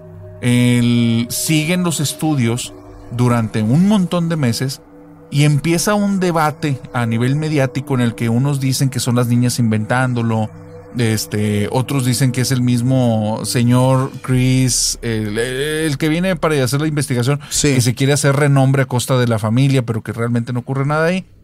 Finalmente, la chica en eh, 1979, o sea, dos años después, simplemente los sucesos ya dejan de pasar y se acabó. Y ella ya de adulta cuenta que sí, que ella sí provocó junto con su hermana y para ellas era un juego varias de esas cosas. Pero solo dice, si hiciéramos un porcentaje, solo el 2% lo provocamos. Ok. El 98% nosotros no hicimos nada de eso y esa casa pasaba algo. Pero aquí el caso Enfield está muy fuerte porque demasiadas personas fueron testigos del fenómeno poltergeist. De hecho, el científico que va y lo estudia, este cuate inglés, es el que utiliza por primera vez el término y gracias a él digamos que ya queda marcado que este tipo de fenómenos van a ser utilizados o van a ser catalogados con este nombre. Pero en la película, para darle un poquito más de acción, meten a estas dos entidades, la monja Balak. y, y exactamente Balak y el, y el hombre encorvado. En Balak, no sé si te acuerdas, pero durante la pandemia se volvió viralísimo un video de una chica en Guadalajara, eh, o más bien en Jalisco, que parece que está poseída y dice el como sigan a Balak o crear en Balak, que la sacan varios policías de una casa porque intentó asesinar a, a su tía y entonces la tía empezó a hablar a la policía, llegan a sacarla y entre varias personas la tienen que sacar, es una huerca de 11 años. No sé si, Sí. si ubicas el video. Sí, sí lo recuerdo. Bueno, no sé si has visto ese video, que hay otra parte, que es cuando se meten a investigar la casa. Y ahí es donde está muy cañón. Ese En no lo vi, techo, fíjate. Ajá, está, eh, lo pueden encontrar en internet. En el techo hay huellas de los pies de la niña, pero son huellas con sangre y están marcadas en el techo como si hubiera caminado por el techo. Bestia, Está hermano. fuertísimo eso. Sí. Wow. En- wow, entonces mucha gente de TikTok me contactó en el perfil y porque ahí subí un fragmentito en el que los policías están llevando a la niña y decían, oye, yo vivo cerca del lugar. En ese lugar hacían muchos trabajos de brujería y por eso le pasó eso a la niña. Y dice, y el lugar siguen pasando cosas. Y está la otra parte del, del fragmento y ahí fue donde me enteré de lo de los pies en el techo. Pero también me cuentan, si sabes que Balak, o sea, no es cualquier cosa. Sí, claro, Balak. definitivamente. Exacto, tú, tú sí sabes, digo, si lo conoces, venga hermano, cuéntalo quién es Balak. Eh, te escucho porque, mira, es un video que una vez me, me aventé hace un tiempo. Sí, Hace sí, rato. Sí, sí, tengo el, el- el recuerdo que era un demonio que tenía cara de niño y cuerpo de ave, me parece, el real, que no tiene nada que ver con la monja, pero adelante, chútatelo. Ok, nada más, o sea, a grandes rasgos, es como jefe de un ejército de varias legiones de demonios. O sea, es un demonio de muy alto rango. Sí, Que el simple hecho de invocarlo no, no es juego. O sea, eh, eh, sí te estás poniendo como que en las grandes ligas. ahí hablamos de qué, narrador de potestades. Ay, es que ya ves que tiene sus propias denomi- denominaciones. Sí, porque están, y están los demonios, potestades, principados y gobernantes, me parece. y denominaciones también, ¿no? Sí. Eh, Pero si no, no sé, fíjate que en- no me he metido tanto en demonología y no me sé los rangos. ¿Tú, tú sabes cuál es el rango? Eh, ¿De- eh, ¿En qué orden van? Dentro de la iglesia sí es, tengo el más o menos la concepción de que es, por ejemplo, demonio, principados, em, ¿qué, qué tomo- cómo- qué más se ve hecho? Es demonio, principado, potestades y gobernantes.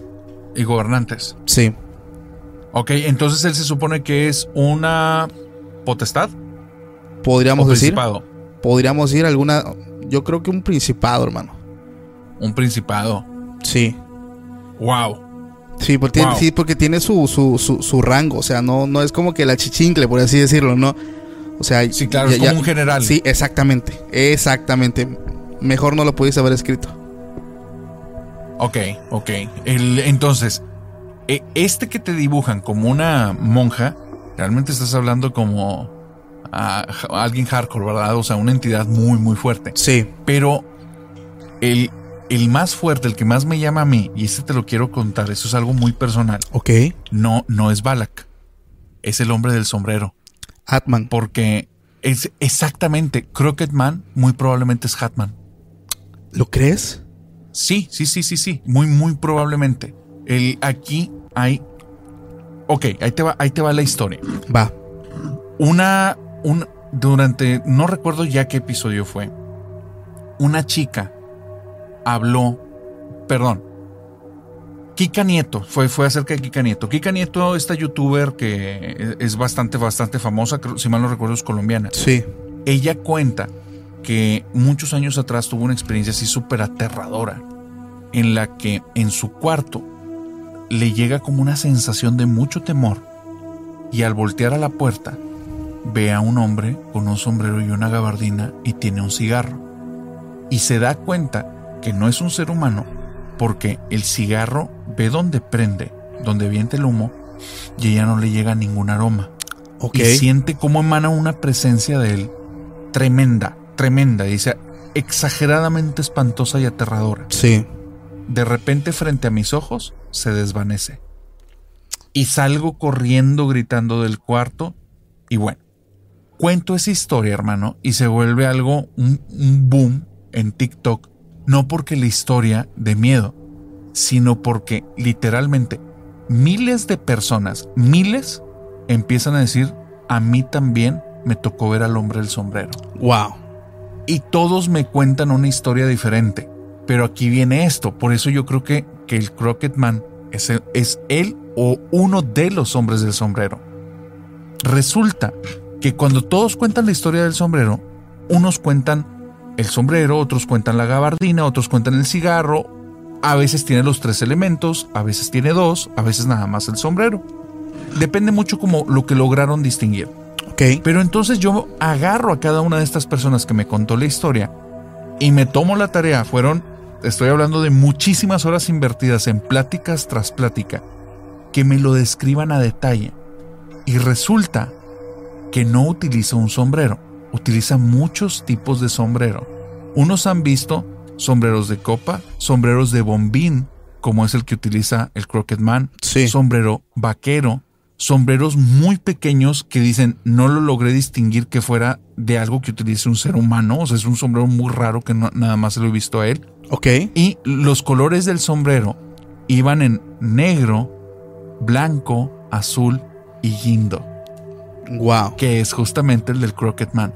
El tamaño depende mucho de la persona que lo está viendo. Unos lo han visto como alguien alto, pero Sí. hay gente que lo ha visto inmenso y jorobado, porque dicen que no cabe en la habitación. Que lo ven en las esquinas de los cuartos. Eh, ahí te va, en las entradas, Sí. en las esquinas de los cuartos, O ventanas. fuera de la ventana. Sí. Entonces, y muchos de ellos, muchos, lo han visto en movimiento. Wow. Lo han visto que camina, han visto que se mueve. En mi opinión, Crockett Man es el hombre del sombrero. Y uno de los expedientes Warren habla sobre el Crockett Man, porque él viene desde esta cajita musical que dispara sombras en la pared, que les tocó que les hablaran a este caso porque al niño que le regalan la cajita, que también era un objeto usado, Sí. empieza a disparar las sombras y de repente él ve cómo la sombra cobra vida y es un hombre gigante que tiene un sombrero y una gabardina. Ok. Entonces ve donde la sombra se empieza a mover y el niño se muere de miedo. Empieza esa sombra sin necesidad de utilizar ese juguete, empieza a aparecer en ese cuarto en varias ocasiones y un día ve que la sombra arroja el sombrero y el sombrero lo ve toda la familia debajo de la cama Wow. dejó el sombrero en la habitación. Ahí es donde hablan a los Warren. Y cuando ellos entran a la casa a hacer la investigación, ya nadie encuentra el sombrero por ninguna parte. No Y manches. ellos se dan cuenta que el Crockett Man lo que hace es jugar con tu mente, haciendo que alucines cosas. Entonces, eh, a mí se me hace una entidad muy fuerte porque esta es la parte que creo que no te he dicho.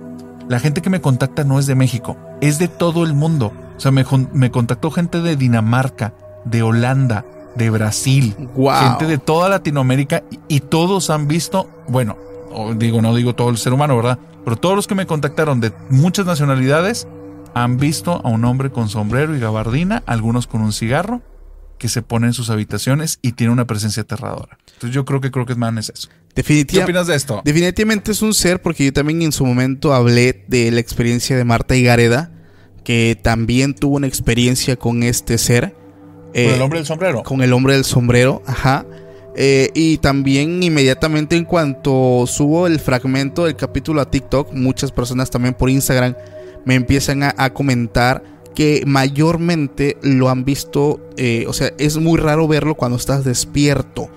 Mucha gente o la gran parte de la, de la audiencia que me escribe lo ha visto durante la parálisis de sueño. Es el momento en el que se siente un terror terrible porque juran estar viendo lo que sucede alrededor, están viendo su cuarto y es cuando ellos pueden ver esa silueta que como tú lo dijiste está en ventanas, está en puertas o simplemente si lo ven muy grande lo ven en una esquina del cuarto con su cabeza así como, como torcida porque no cabe. Entonces, eh, entonces a mí me impactó muchísimo. Digo, afortunadamente a mí no me ha tocado ver eso. He visto otras cosas que también son peores, pero, pero no, no, no, no he llegado a ese punto de ver a este ser. Pero definitivamente yo creo que no es algo normal, porque como tú lo dices, o sea, no es gente en México, o sea, es gente de todo el mundo que ha tenido una experiencia eh, o, o con muchas características que reúne eh, a lo que nosotros estamos hablando. O sea, es mucha coincidencia. Sí, sí, sí. De hecho, te, te, te cuento una exclusiva, Paco. Hay una chica ¿Va? justo aquí en Monterrey Ok. que a ella, este hombre del, del sombrero parece que se ensañó con ella. Y desde hace 10 años la está siguiendo. ¡Wow! No la situación manches. pudiera parecer, o sea, porque ya llega un momento en el que dices, oye, si es tanto, tal vez te estás alucinando. El problema es que se ha tenido que mudar a tres casas porque los roomies ven al hombre del sombrero y después de varias ocasiones se han dado cuenta que solo es cuando ella está presente. No manches. O sea, lo- la la, la va siguiendo, básicamente. La está siguiendo y se vuelve, o sea, se vuelve corpóreo para todos. Sí. Por, por eso la gente la corre. güey. No, pues Entonces definitivamente. está muy fuerte. Definitivamente, hermano, yo no podría vivir con alguien así. Claro, claro, claro. Dices, "La- lamentablemente no soy tan valiente y no sé qué hacer. Imagínate si Y- no pude dormir en un cuarto con muñecas antiguas. o sea, y ahorita ya no podemos llamar a los Warren. no, exactamente, es definitivamente. O- oye, narrador, te quiero hacer una pregunta, narrador. Dime, claro, adelante. Igual a, a la audiencia. ¿Ustedes creen en los hombres lobo? Ah. Creo que ya sabes para dónde voy. Sí, sí, claro, claro, claro. Voy a, voy a dejar, vamos a dejarlo en pausa porque es un tema que, que me conflictúa mucho. O sea, yo me quedo en un tal vez sí, tal vez no, ok. pero lo, lo vamos a dejar en pausa. Venga, por favor, esta historia yo la quiero escuchar. Pues mira, esta es otra, eh, otra historia de la familia Warren que tampoco pues ha salido en la pantalla grande.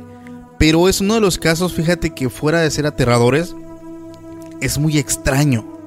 Es muy extraño porque pues básicamente es la historia de Bill Reinstein, me parece que se llama. Ajá, Bill Reinstein, que pues es una persona que desde 1989 pues los Warren ya empezaron a tratar directamente con él. Eh, este, pues eh, desde que era un niño, fíjate que es algo impresionante. Desde que él era un niño, pues de apenas eh, 10, 9 años de edad, empezó a tener episodios mm, de cambios de comportamiento. Pero, pero ¿cómo eran esos cambios de comportamiento? Pues sus padres y sus amigos Ajá. describen que él tenía un comportamiento algo primitivo, salvaje, en el cual él atacaba a otros niños, los mordía y tenía como que comportamientos como de un perro o, o un lobo, o sea, su comportamiento, pero eran episodios eh, muy esporádicos, no, no, no todo el tiempo estaba así, o sea, él podía estar de forma normal mientras iba caminando y de buenas a primeras eh, le pasaba y empezaba a actuar como, como un animal. Como un animal. Exactamente, entonces pues él crece, eh, su familia lo sigue apoyando y lo empiezan a llevar pues a- al médico, al doctor, empiezan a tocar muchas puertas y se le detecta eh, un caso de, creo que se llama licantropía, que en este caso Sí. es un comportamiento animal enfocado al tema de lobos que ciertos humanos pueden tener, pero es un trastorno básicamente, o sea, es una enfermedad. Entonces, eh, pues él empieza a vivir con esto, pero todo se empieza a empeorar. O sea, eh, haz de cuenta que van empezando como siempre, o sea, con cosas leves, pero este tipo empieza a atacar a su familia, empieza a atacar a sus amigos, incluso una vez atacó a un oficial de policía. Que esto, esto es real. Los testigos logran decir que este hombre tenía una fuerza sobrehumana. O sea, se les fue totalmente encima a, a- a seis policías, porque o sea, entre seis lograron contenerlo, pero él tenía una fuerza sobrehumana porque estaba atacando a uno de ellos. Describen que esta persona cuando les dan estos ataques o episodios de comportamiento, sus uñas crecen, sus uñas crecen, sus dientes y colmillos crecen también, su frente y su mandíbula se hacen más grandes y él empieza a tener un comportamiento pues animal, por así decirlo. Entonces, eh, pues ya como que lo empiezan a tratar más de una forma más seria en el sentido de que buscan más ayuda porque nadie en esos años pues no, no era como que tan fácil encontrar. For America's climate goals, investing in clean energy adds up. But what doesn't add up is an additionality requirement for clean hydrogen. Additionality would put an unnecessary and inequitable burden on domestic clean hydrogen producers and have serious consequences for America. America needs clean hydrogen, but an additionality requirement just doesn't add up. Get the facts at cleanhydrogentoday.org. Paid for by the Fuel Cell and Hydrogen Energy Association. Why? Why? If you Why? have T-Mobile 5G home internet, you might be hearing this Why? a lot. Why? Every time your internet slows down during the busiest hours. Why? Why? Because your network gives priority to cell phone users. Why? Good question. Why not switch to Cox Internet with two times faster download speeds than T-Mobile 5G home internet during peak hours? Okay. Stop the whys and visit cox.com slash 5G home for details. T-Mobile prioritizes certain T-Mobile phone users over home internet users during times of congestion. A, a alguien que, que tenga la experiencia para poder llevar algún tipo de trastorno de este tipo. Y pues así es como ellos pues llegan a, a- a contactar pues a los, a los Warren que en este caso ellos deciden pues hacer lo que es un tipo de igual, o sea, ellos empiezan con sus, sus sesiones espiritistas, pero antes de contactar a los Warren, eh, lo que derramó el vaso, por así decirlo, la gota que derramó el vaso, fue cuando él prácticamente estuvo a nada, pues, de acabar con la vida de su esposa. O sea, en uno de sus episodios, él prácticamente estuvo a nada de quitarle la vida. Y es cuando pues llegan los Warren a su vida. Y, y también empiezan a hacer lo que siempre hacen, hacen sus sesiones espiritistas. Y le practican un exorcismo. Porque esto es dicho real. Lo dijo el señor este Ed eh, Warren. Este hombre, desde que era un niño, quedó poseído por el espíritu de un lobo. Eh, mm, ¿Cómo te puedo decir? Por eso nadie como tal podía encontrar como que un trastorno eh, que no fuera la, la licantropía.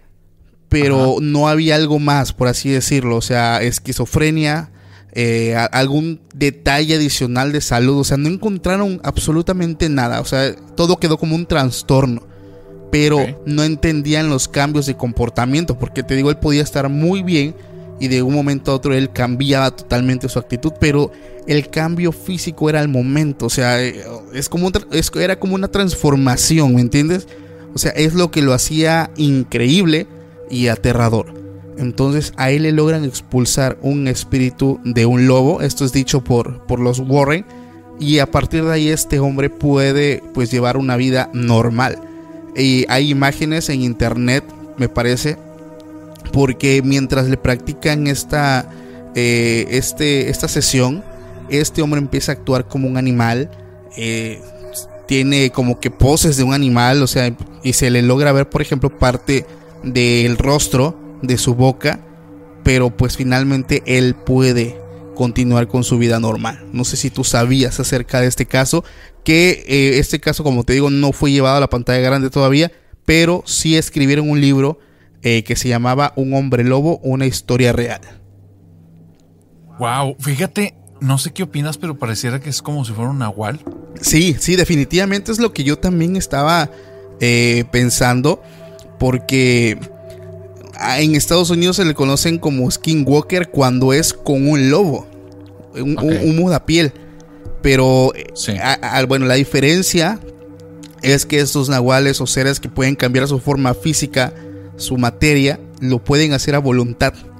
El detalle con este tipo es que era involuntario los episodios. Él podía estar muy bien y él básicamente cambiaba. O sea, él podía llegar a acabar con la vida de una persona amada, que en este caso era su esposa, pero en la cual sí está consciente de lo que está haciendo.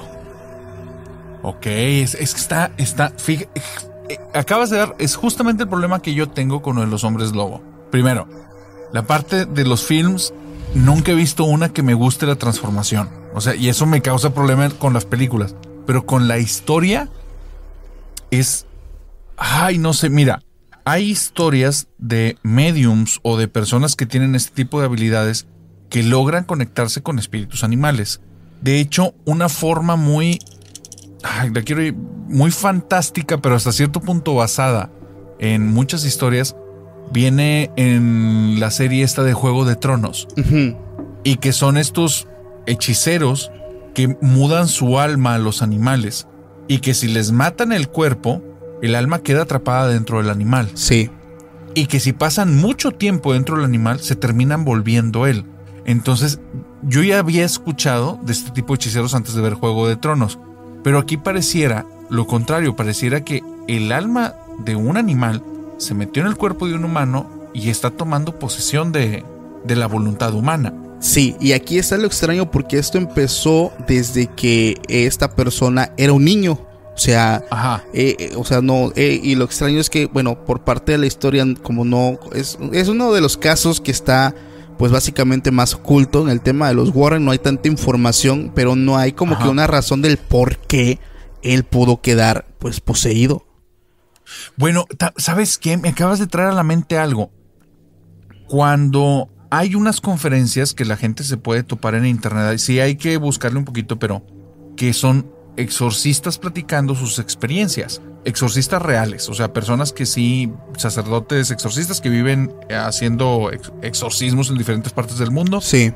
Y varios cuentan que en los casos más extremos han visto cómo el, el espíritu que está tomando posesión del cuerpo hace modificaciones en el cuerpo Sí. y hace que los huesos cambien, que la, la, la- la lengua salga de su lugar, se extienda más, eh, los, los ojos cambien de forma, el, tome posturas el cuerpo que quebraría los huesos de cualquier persona, que creo que ya lo habíamos hablado tú y yo, que es como si tuviera un tipo de regeneración. Exactamente.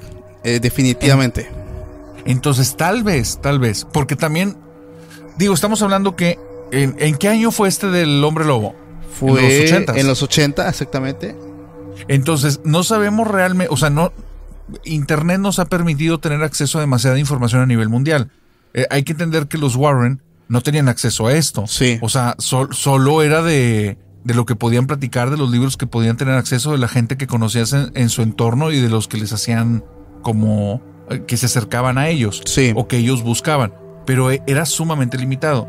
Tal vez al día de hoy, al ver la información a detalle y cotejarla, tal vez llegarían a otra conclusión y tal vez no dirían que es el espíritu de un lobo dentro de la persona. Tal vez era algo más oscuro que hacía que la persona tomara forma como de un lobo. De hecho, de hecho, una, una vez, este, una anécdota muy rápida. Hace muchos años yo fui a un congreso católico. Este, de estos congresos Mariano, creo que se les conoce aquí en México. No sé si has escuchado acerca de ellos. Sí, ¿cómo no? Eh, y llegó uno, son congresos que creo que duran creo que dos, tres días. Y ya en uno de los últimos días es cuando hacen que van, el sacerdote va con eso, no, no sé cómo describir lo que va caminando, es como un cáliz grande con, con la forma de un sol. Eh, no recuerdo el nombre. Sí, se llama, se llama relicario y es donde ponen las hostias. Ándale, exactamente. sí. Entonces, oh, perdóname, custodia, se llama custodia, Ah, creo. Ok, ok, pues ese mero. El caso, Esa cosa. Esa cosa. El caso es que cuando llegan a un punto donde está, pues, la alabanza, la adoración, yo tenía, si acaso, como unos 12 años, me tocó ver una persona, eh, un joven que se cae de rodillas, pero empieza a ser como serpiente. O sea, su, bo- su boca la abría y se acaba la lengua. Y la lengua la tenía mucho más larga de lo normal. O sea, yo lo estaba mirando y no podía creer lo que estaba viendo. Y hacía el movimiento de que hacen las serpientes con su lengua, güey. Entonces, llevándolo a un contexto del que estamos nosotros hablando, que este hombre actuaba como un perro, como un lobo. O sea, como tú dices, o sea, tal vez ellos describen el espíritu de un lobo, pero güey, o sea, puede ser como tú también lo dices, una entidad aún más oscura que lo obliga a actuar de esa forma, que no, no precisamente es un lobo. O sea, yo creo que es algún tipo de demonio, ente, que está poseyendo el cuerpo y que lo puede mover a voluntad, que en ese caso, pues, puede hacerlo actuar como él quiera, o sea, cualquier animal. Pero lo extraordinario también de ese caso es que él tenía un cambio físico, como el que tú también comentas. Le crecían los colmillos, las uñas, el mentón y la frente. O sea, está, está extraordinario. Sí, sí, sí. Y eso, digo, se parece al ejemplo que estás dando, justamente porque el chico, pues si la lengua le crecía y hasta el Gene Simons de Kings se hubiera quedado eh, estupefacto ante Sí, el no, o tamaño sea, de la se lengua. queda corto. O sea, se queda corto. era algo muy largo Y entonces. sabes, lo impresionante también es porque cuando sí creo que lo exorcizaron al momento que pasó el sacerdote y le puso la mano en la cabeza, el chico al levantarse después de, de que se levantó del piso, ya su boca y su lengua estaba normal, güey. Normales. Normal. Entonces eso fue lo extraordinario de todo.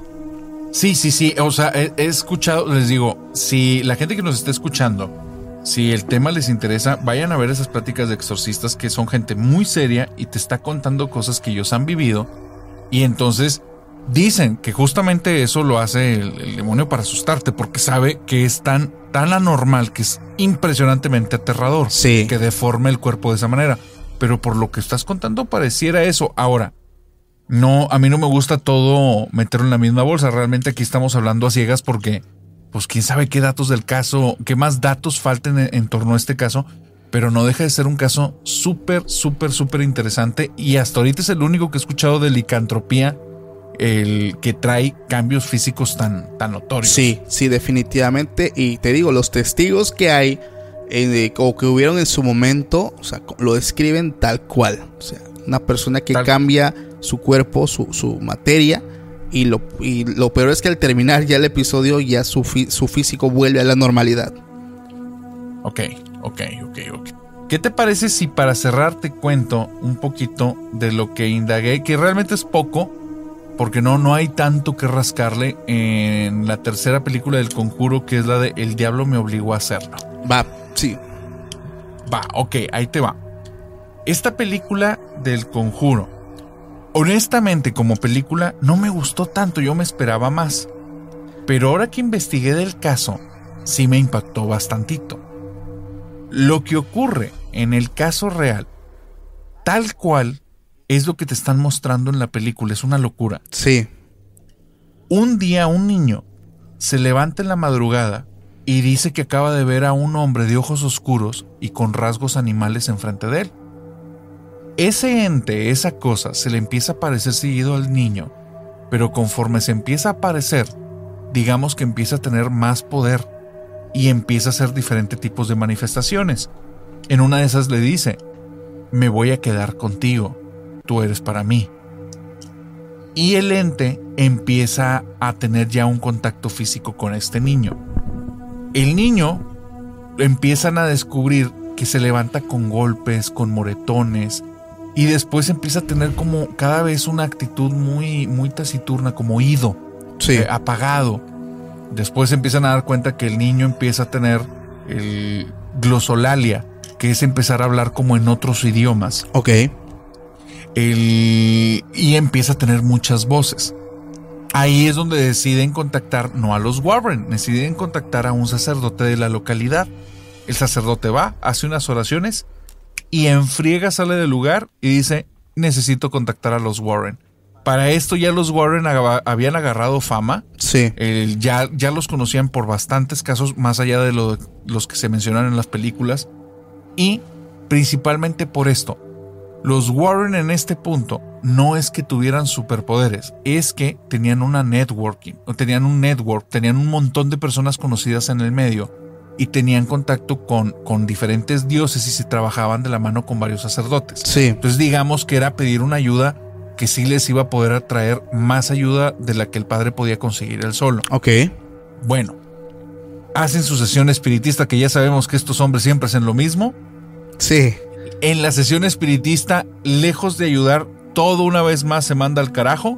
Alborotan al gallinero. A es- sí, sí, sí, albo- pero alborotan, alborotan fuertísimo. Sí. El niño empieza a hablar en un montón de idiomas, se dan cuenta que puede cambiar a muchas voces, empieza a sonar, aquí es donde suena el rugido de un, de un animal que está en el sótano y no hay nada, se empiezan a azotar las puertas, empieza a vibrar la casa y de repente explota un vidrio de una de las puertas y genera heridas en una persona. En ese momento los Warren dicen, ¿sabes qué? Pues se, nos, se nos escapa por completo de las manos vamos a hablar a un grupo de sacerdotes que nosotros conocemos y el día siguiente a las 3 de la mañana están ahí siete sacerdotes para hacerle el exorcismo. Wow. Así como ha pasado en otros casos Warren, el exorcismo dura tres días, pero el exorcismo no está siendo fructífero y esta parte es, es importante. No está funcionando, el niño sigue empeorando y el novio, que no sé si esta chica era la hermana o la mamá, creo que es la mamá del, del muchacho, pero el novio de ella se desespera y entonces reta a los demonios a que se salgan de ahí y que a él sea la víctima. Creo que él no creía En- en eso, ¿no? Sí, sí, sí, pero bueno, ya es que en la película te lo plantean así. En la vida real, lo que estaban viviendo no tenía explicación Sí. y ya para él fue como una forma de ayudar. Ok. O sea, él, él se quiso meter como pues, por- para hacer algo, ¿no? Sí. Entonces, lo que ocurre, están las grabaciones, está bien fuerte, que los demonios, el demonio o los demonios, porque tal vez era legión lo que estaba ahí, Sí. porque empieza a cambiar y se dan cuenta, uno de los sacerdotes cuenta que tenía 49 personalidades. Wow. Entonces, después de que dijo eso, se esfuman, el niño ya está bien, ya no vuelve a pasar nada, el niño está tranquilo. Y hasta tres o cuatro meses después, este chico, el que lo retó, empieza a tener como momentos muy extraños. La novia y el niño se van a vivir con él a otra casa y él empieza a tener como momentos en los que está ido. Y lo ven que está totalmente ido y después regresa en sí y dice que estuvo soñando con el mono ese que vio el niño de una cara cadavérica, ojos muy negros y rasgos animales. El niño les cuenta que cuando conforme esta entidad se le fue haciendo como más corpórea, se dio cuenta que la entidad tenía cuernos y eso fue lo que lo asustó mucho al niño. Y el chavo se da cuenta que él está viendo exactamente lo mismo. Entonces, él se empieza a asustar, pero al mismo tiempo no sabe nada, no sabe qué hacer. Estos lapsos cada vez son como más continuos. Y un día, un policía se encuentra al chico a tres kilómetros de donde él vive, todo cubierto en sangre. Wow. Y entonces se dan cuenta que él en su casa asesinó a, a una persona que era el rentero de que, que le rentaba el cuarto donde vivían. Sí. Bueno, toda la trascendencia viene porque gracias a este caso, los Warren van y terminan en los juzgados en Estados Unidos y es el primer alegato en toda la historia de Estados Unidos donde dicen que la persona estaba poseída. Sí, que la razón Antes- era porque estaba poseído. Exactamente, y que había pruebas de eso, que tenían todo el proceso de los sacerdotes, estaba todo documentado y que no tenía ningún sentido lo que el muchacho hizo con el rentero, porque era una persona muy tranquila. Sí. El juez los manda al diablo, les dice, no, no hay forma en la que un juzgado pueda tomar ese alegato, no existe porque esto tiene que ser con pruebas, eso cómo lo comprobamos. Claro. Le dan 15 años, pero el muchacho, 5 años después, sale por buen comportamiento y mantiene ya su vida normal. Entonces, está muy fuerte porque la, aquí nos lleva un poco, sí la parte en la cuestión de entender de estas entidades oscuras y todo lo que pueden llegar a ser que una persona, no importa la personalidad el- o la inteligencia o el valor, una vez que ellos tienen fuerza, estás en su campo de juego, no en el tuyo. Sí. Y ahí te van a llevar si no tienes las armas y las herramientas, que no son las armas y herramientas de, de una persona como común y corriente, son más bien armas del tipo espiritual y, y características de, de esta índole. Pero aparte de eso, es entender cómo los Warren empezaron ya con cadenas de personas a saber que la única forma de resolver estos casos era en conjunto.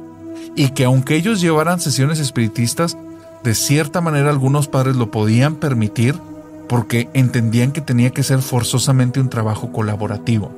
Entonces, esto es bien importante porque las personas que les gusta todo el tema paranormal a veces se cierran mucho solo a su exclusiva creencia y eso hace a veces que no busquen ayuda, que se queden como muy limitados al consejo o la recomendación de alguien que no es su campo. Entonces nada más quería terminar diciendo, tomando en cuenta este tercer caso, siempre busquen alternativas de, digo, yo siempre recomendaré los grupos carismáticos y de renovación, porque en mi experiencia personal, muchas personas han, han sido liberadas de todo esto y han salido adelante, Sí. pero este, no, no se queden limitados, no tengan pena y no tengan vergüenza, porque hay demasiados casos documentados de personas que han vivido algo bien difícil por una entidad oscura. ¿Qué opinas de, de este, del el Conjuro 3? El diablo me obligó a hacerlo. ¿Qué opinas de esto, buen Paco? Pues mira, definitivamente es un caso que ese sí lo conocía bastante bien. Em, también supe que fue el primer caso, como lo comentas, donde la razón pues fue una posesión que pues básicamente el juez, como tú dices, lo mandó al diablo. Pero fíjate que estos, estos casos, bueno, ese es un caso documentado y, y famoso por el tema de que únicamente que estuvieron los Warren, pero en sí no hay como que algo tan asombroso, porque a final de cuentas esto lo vemos eh, en el día a día. Hay muchas personas que han hecho atrocidades en nombre de, de Satanás, en nombre de, de un demonio. Por ejemplo, a veces no, no tanto ellos, también por ejemplo el caso de en el 2014 de las niñas que creo que le quitaron la vida a una de sus amigas porque Slenderman se los había dicho. Entonces, digo, son casos que son asombrosos, realmente son asombrosos, porque la razón que ellos dan, o sea, son voces que hablan a su cabeza, que les dicen haz esto, haz aquello, y muchas veces son cosas involuntarias. Aquí les voy a contar algo rapidísimo que le pasó a uno de mis invitados, que a la fecha que se va a publicar ese video, ya ese video ya va a estar disponible. Él este, llega a, a una casa donde para empezar eh, era un terreno, principalmente un terreno con una casa en obras negras también. Y al momento de que ellos eh, quieren construir, los albañiles empiezan a encontrar restos óseos de humanos. Bueno, ellos dicen de Qué humanos, fuerte. de humanos, eh, no de perros, porque ellos dicen de humanos porque eran huesos muy grandes. Entonces, los albañiles aquí en México, pues los que estaban construyendo decidieron, pues, dejarlos ahí, construir, o sea, enterrarlos donde estaban y construir la casa encima. güey. Ya te imaginarás la pinche carga energética que tenía esa casa. O sea, no manches. Para otro episodio de nosotros, hermano. Sí. Entonces, este, él todavía no nacía, pero sus dos hermanas, que ya estaban grandecitas, veían a una mujer. Entonces, él nace, eh, único varón de, de los hijos, este, y para no hacerles el cuento largo, esa mujer eh, toma posesión del cuerpo de este chico. Entonces él empezaba a hacer cosas involuntarias con su mamá. Él estuvo aquí conmigo, nos contaba que a veces él se paraba de noche. Se paraba de noche y se quedaba sentado en su cama, hablando, ojos blancos, o sea, lo muy característico de una posesión. Pero lo, lo, lo asombroso es que esto lo obligaba a hacer cosas que él no estaba consciente. Él una vez despertó y tenía el cabello de su mamá en sus manos y creo que tenía unas tijeras. No recuerdo bien el relato, pero tenía algo. O muchas veces estaba empezaba a agredir a alguien más, pero ya cuando lo empezaban a sacudir así él como que volvía de ese trance y regresaba. Entonces muchas veces, o sea, esto fue algo real, ¿eh? fue algo real. A él se, eh, eh, esta liberación se la hicieron en otro país eh, porque se mudaron de casa y la persona que lo hizo, que, que me parece que fue una bruja, una chamana, muere a los pocos días. Después de hacer la liberación, Sí, fue una liberación. qué fuerte. O sea, después de hacerla, como que de alguna manera se le revirtió a ella y no sobrevivió. Exactamente. Entonces él nos contó esa anécdota. Tal vez muchas de las personas que estén viendo ya este video se re- recordarán pues la historia pues del buen compadre Plácido Jr., que es un locutor muy muy conocido aquí de la zona, que él nos contó pues esa anécdota y la neta se me, se me hace muy muy parecida al tema pues del caso de El diablo me obligó a hacerlo de los Warren. Qué fuerte está esa anécdota, no, no la, no la conocía, este, pero me acabas de traer, te voy a, te quiero contar algo ya antes de cerrar. Va. ¿Tiene- ¿Se pueden tres minutitos? Adelante, hermano. Mira, ahí te va. Justamente ayer estaba grabando con, con una- un, un gran amigo, Luis Martínez, un comediante de aquí de Monterrey. Sí. Y para la gente que nos está escuchando, para cuando escuchen esto, ya salió el episodio 32. Vayan y escúchenlo. Tiene una anécdota que es fuertísima, en la que él vive en un departamento en el que le cuentan que ese departamento está embrujado, pero él no le había pasado nada. Pero su roomie, él tiene muchos años viviendo ahí. Ok. Y entonces el día que abre, intenta abrir el tema con él, el Rumi tiene mucho miedo. Y entonces le dice como, te lo voy a decir una vez, pero jamás voy a volver a tocar el tema. Entonces le dice, si ha- había una entidad aquí, la entidad se llamaba Betty y la encerramos en una cruz. Wow. No voy a contar tantos detalles de eso, pero ocurre una segunda cosa, Paco, que esta fue alucinante. Un día, él va en un taxi, en un Uber, y cuando lo deja el Uber en su casa, en los departamentos, el del Uber le dice, oye, estos dos departamentos en los que te estás quedando son estos, ¿verdad? Se los señala y le dice, sí. Dice, oye, ¿no sabes si tienen alguno desocupado porque yo ya viví aquí hace muchos años y me gustan mucho. Sí. Entonces, él le dice, no, fíjate que ahorita están todos ocupados, de hecho yo conozco todos los inquilinos, y aprovecha para preguntarle, oye, ¿y cuando viviste aquí no pasaban cosas? Y entonces el cuate dice que se pone pálido, abre los ojos y me dice, ya se les apareció mi mamá. No manches. Sí, entonces digo, ahí se los dejo. Bestia. La historia está, cuando me la contó es la primera vez que se me pone, pero no la piel chinita, o sea, fue, güey, me está dando pánico lo que me estás contando, está muy feo, No muy, muy, muy fuerte. Entonces, bueno, ahí, ahí se los dejo. Es un, es un gran episodio, episodio 32, en, aquí en el podcast de Hablemos de lo que no existe. Tremendo, hermano. Paco, De- de- estuvo muy chido esto. De ¿Qué hecho, de hecho esto sigue, hermano, ¿eh? Esto sigue eh, porque tan solo contamos ahorita un total de 6 de los 12 casos de los Warren. Sí. Los próximos que vienen es hablar acerca más a detalle del Museo del Oculto. En tu caso vamos, también vamos a estar hablando de otros temas que por Sí. favor por nada del mundo se los pierdan porque es la parte 2 que para este momento que ya están terminando de ver este video va a estar disponible la parte 2, la continuación de este video en el podcast Hablemos de lo que no existe, del buen narrador que hoy nos acompaña. Entonces, la neta, va a estar muy cabrón, no se lo pierdan porque quedan casos de los Warren que también están muy, muy aterradores. ¿O no, o no, narrador? No, no, no, no, no, no, no. Estos son los tranquilos. Prepárate para lo que viene. Y gente que viene desde mi canal, porque ya va a haber gente que me sigue en Hablemos de lo que no existe, que está escuchando este episodio. Gente, por favor, denle seguir aquí al buen Paco, que las colaboraciones que hemos hecho han estado extraordinarias. Y de hecho, quiero decirte, Paco, que la gente del canal le encantó las últimas que estuvimos platicando. Les encantó esos episodios y me decían, por favor, vuelve a hacer episodios con Paco. Entonces yo creo que se van a dar un deleite, un agasajo con estos dos episodios especia- especiales de Halloween. No, cabrón, pues muchísimas gracias. Gracias, realmente le mando saludos también a todos tus seguidores. eh, y, y viceversa, también de este lado, como preguntaron por ti. Y la neta, qué chido que te diste la vuelta. Que lo hicimos de esta forma para que vaya, todos disfruten pues de esta colaboración.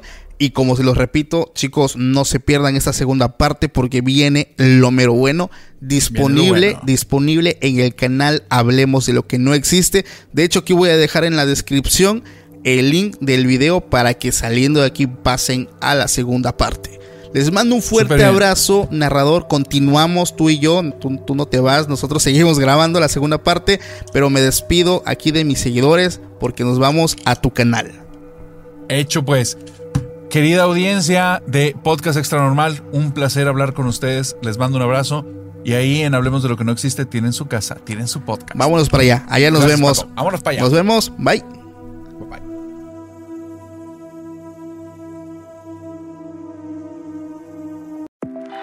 For America's climate goals, investing in clean energy adds up.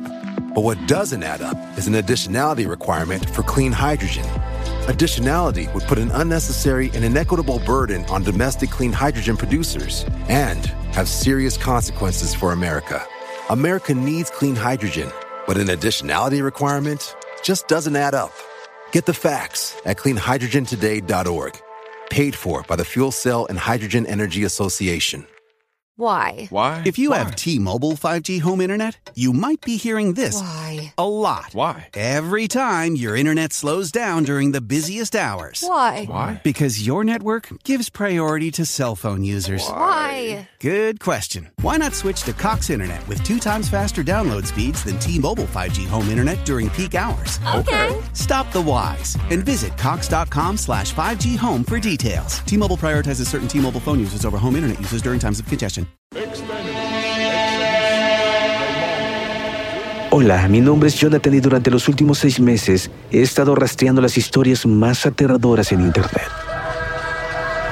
Desde padres poseídos por demonios hasta mecánicos asesinos. Estas son historias de todo México y estoy listo para compartirlas contigo. Escucha archivos perdidos en Apple, Spotify o donde sea que escuches tus podcasts.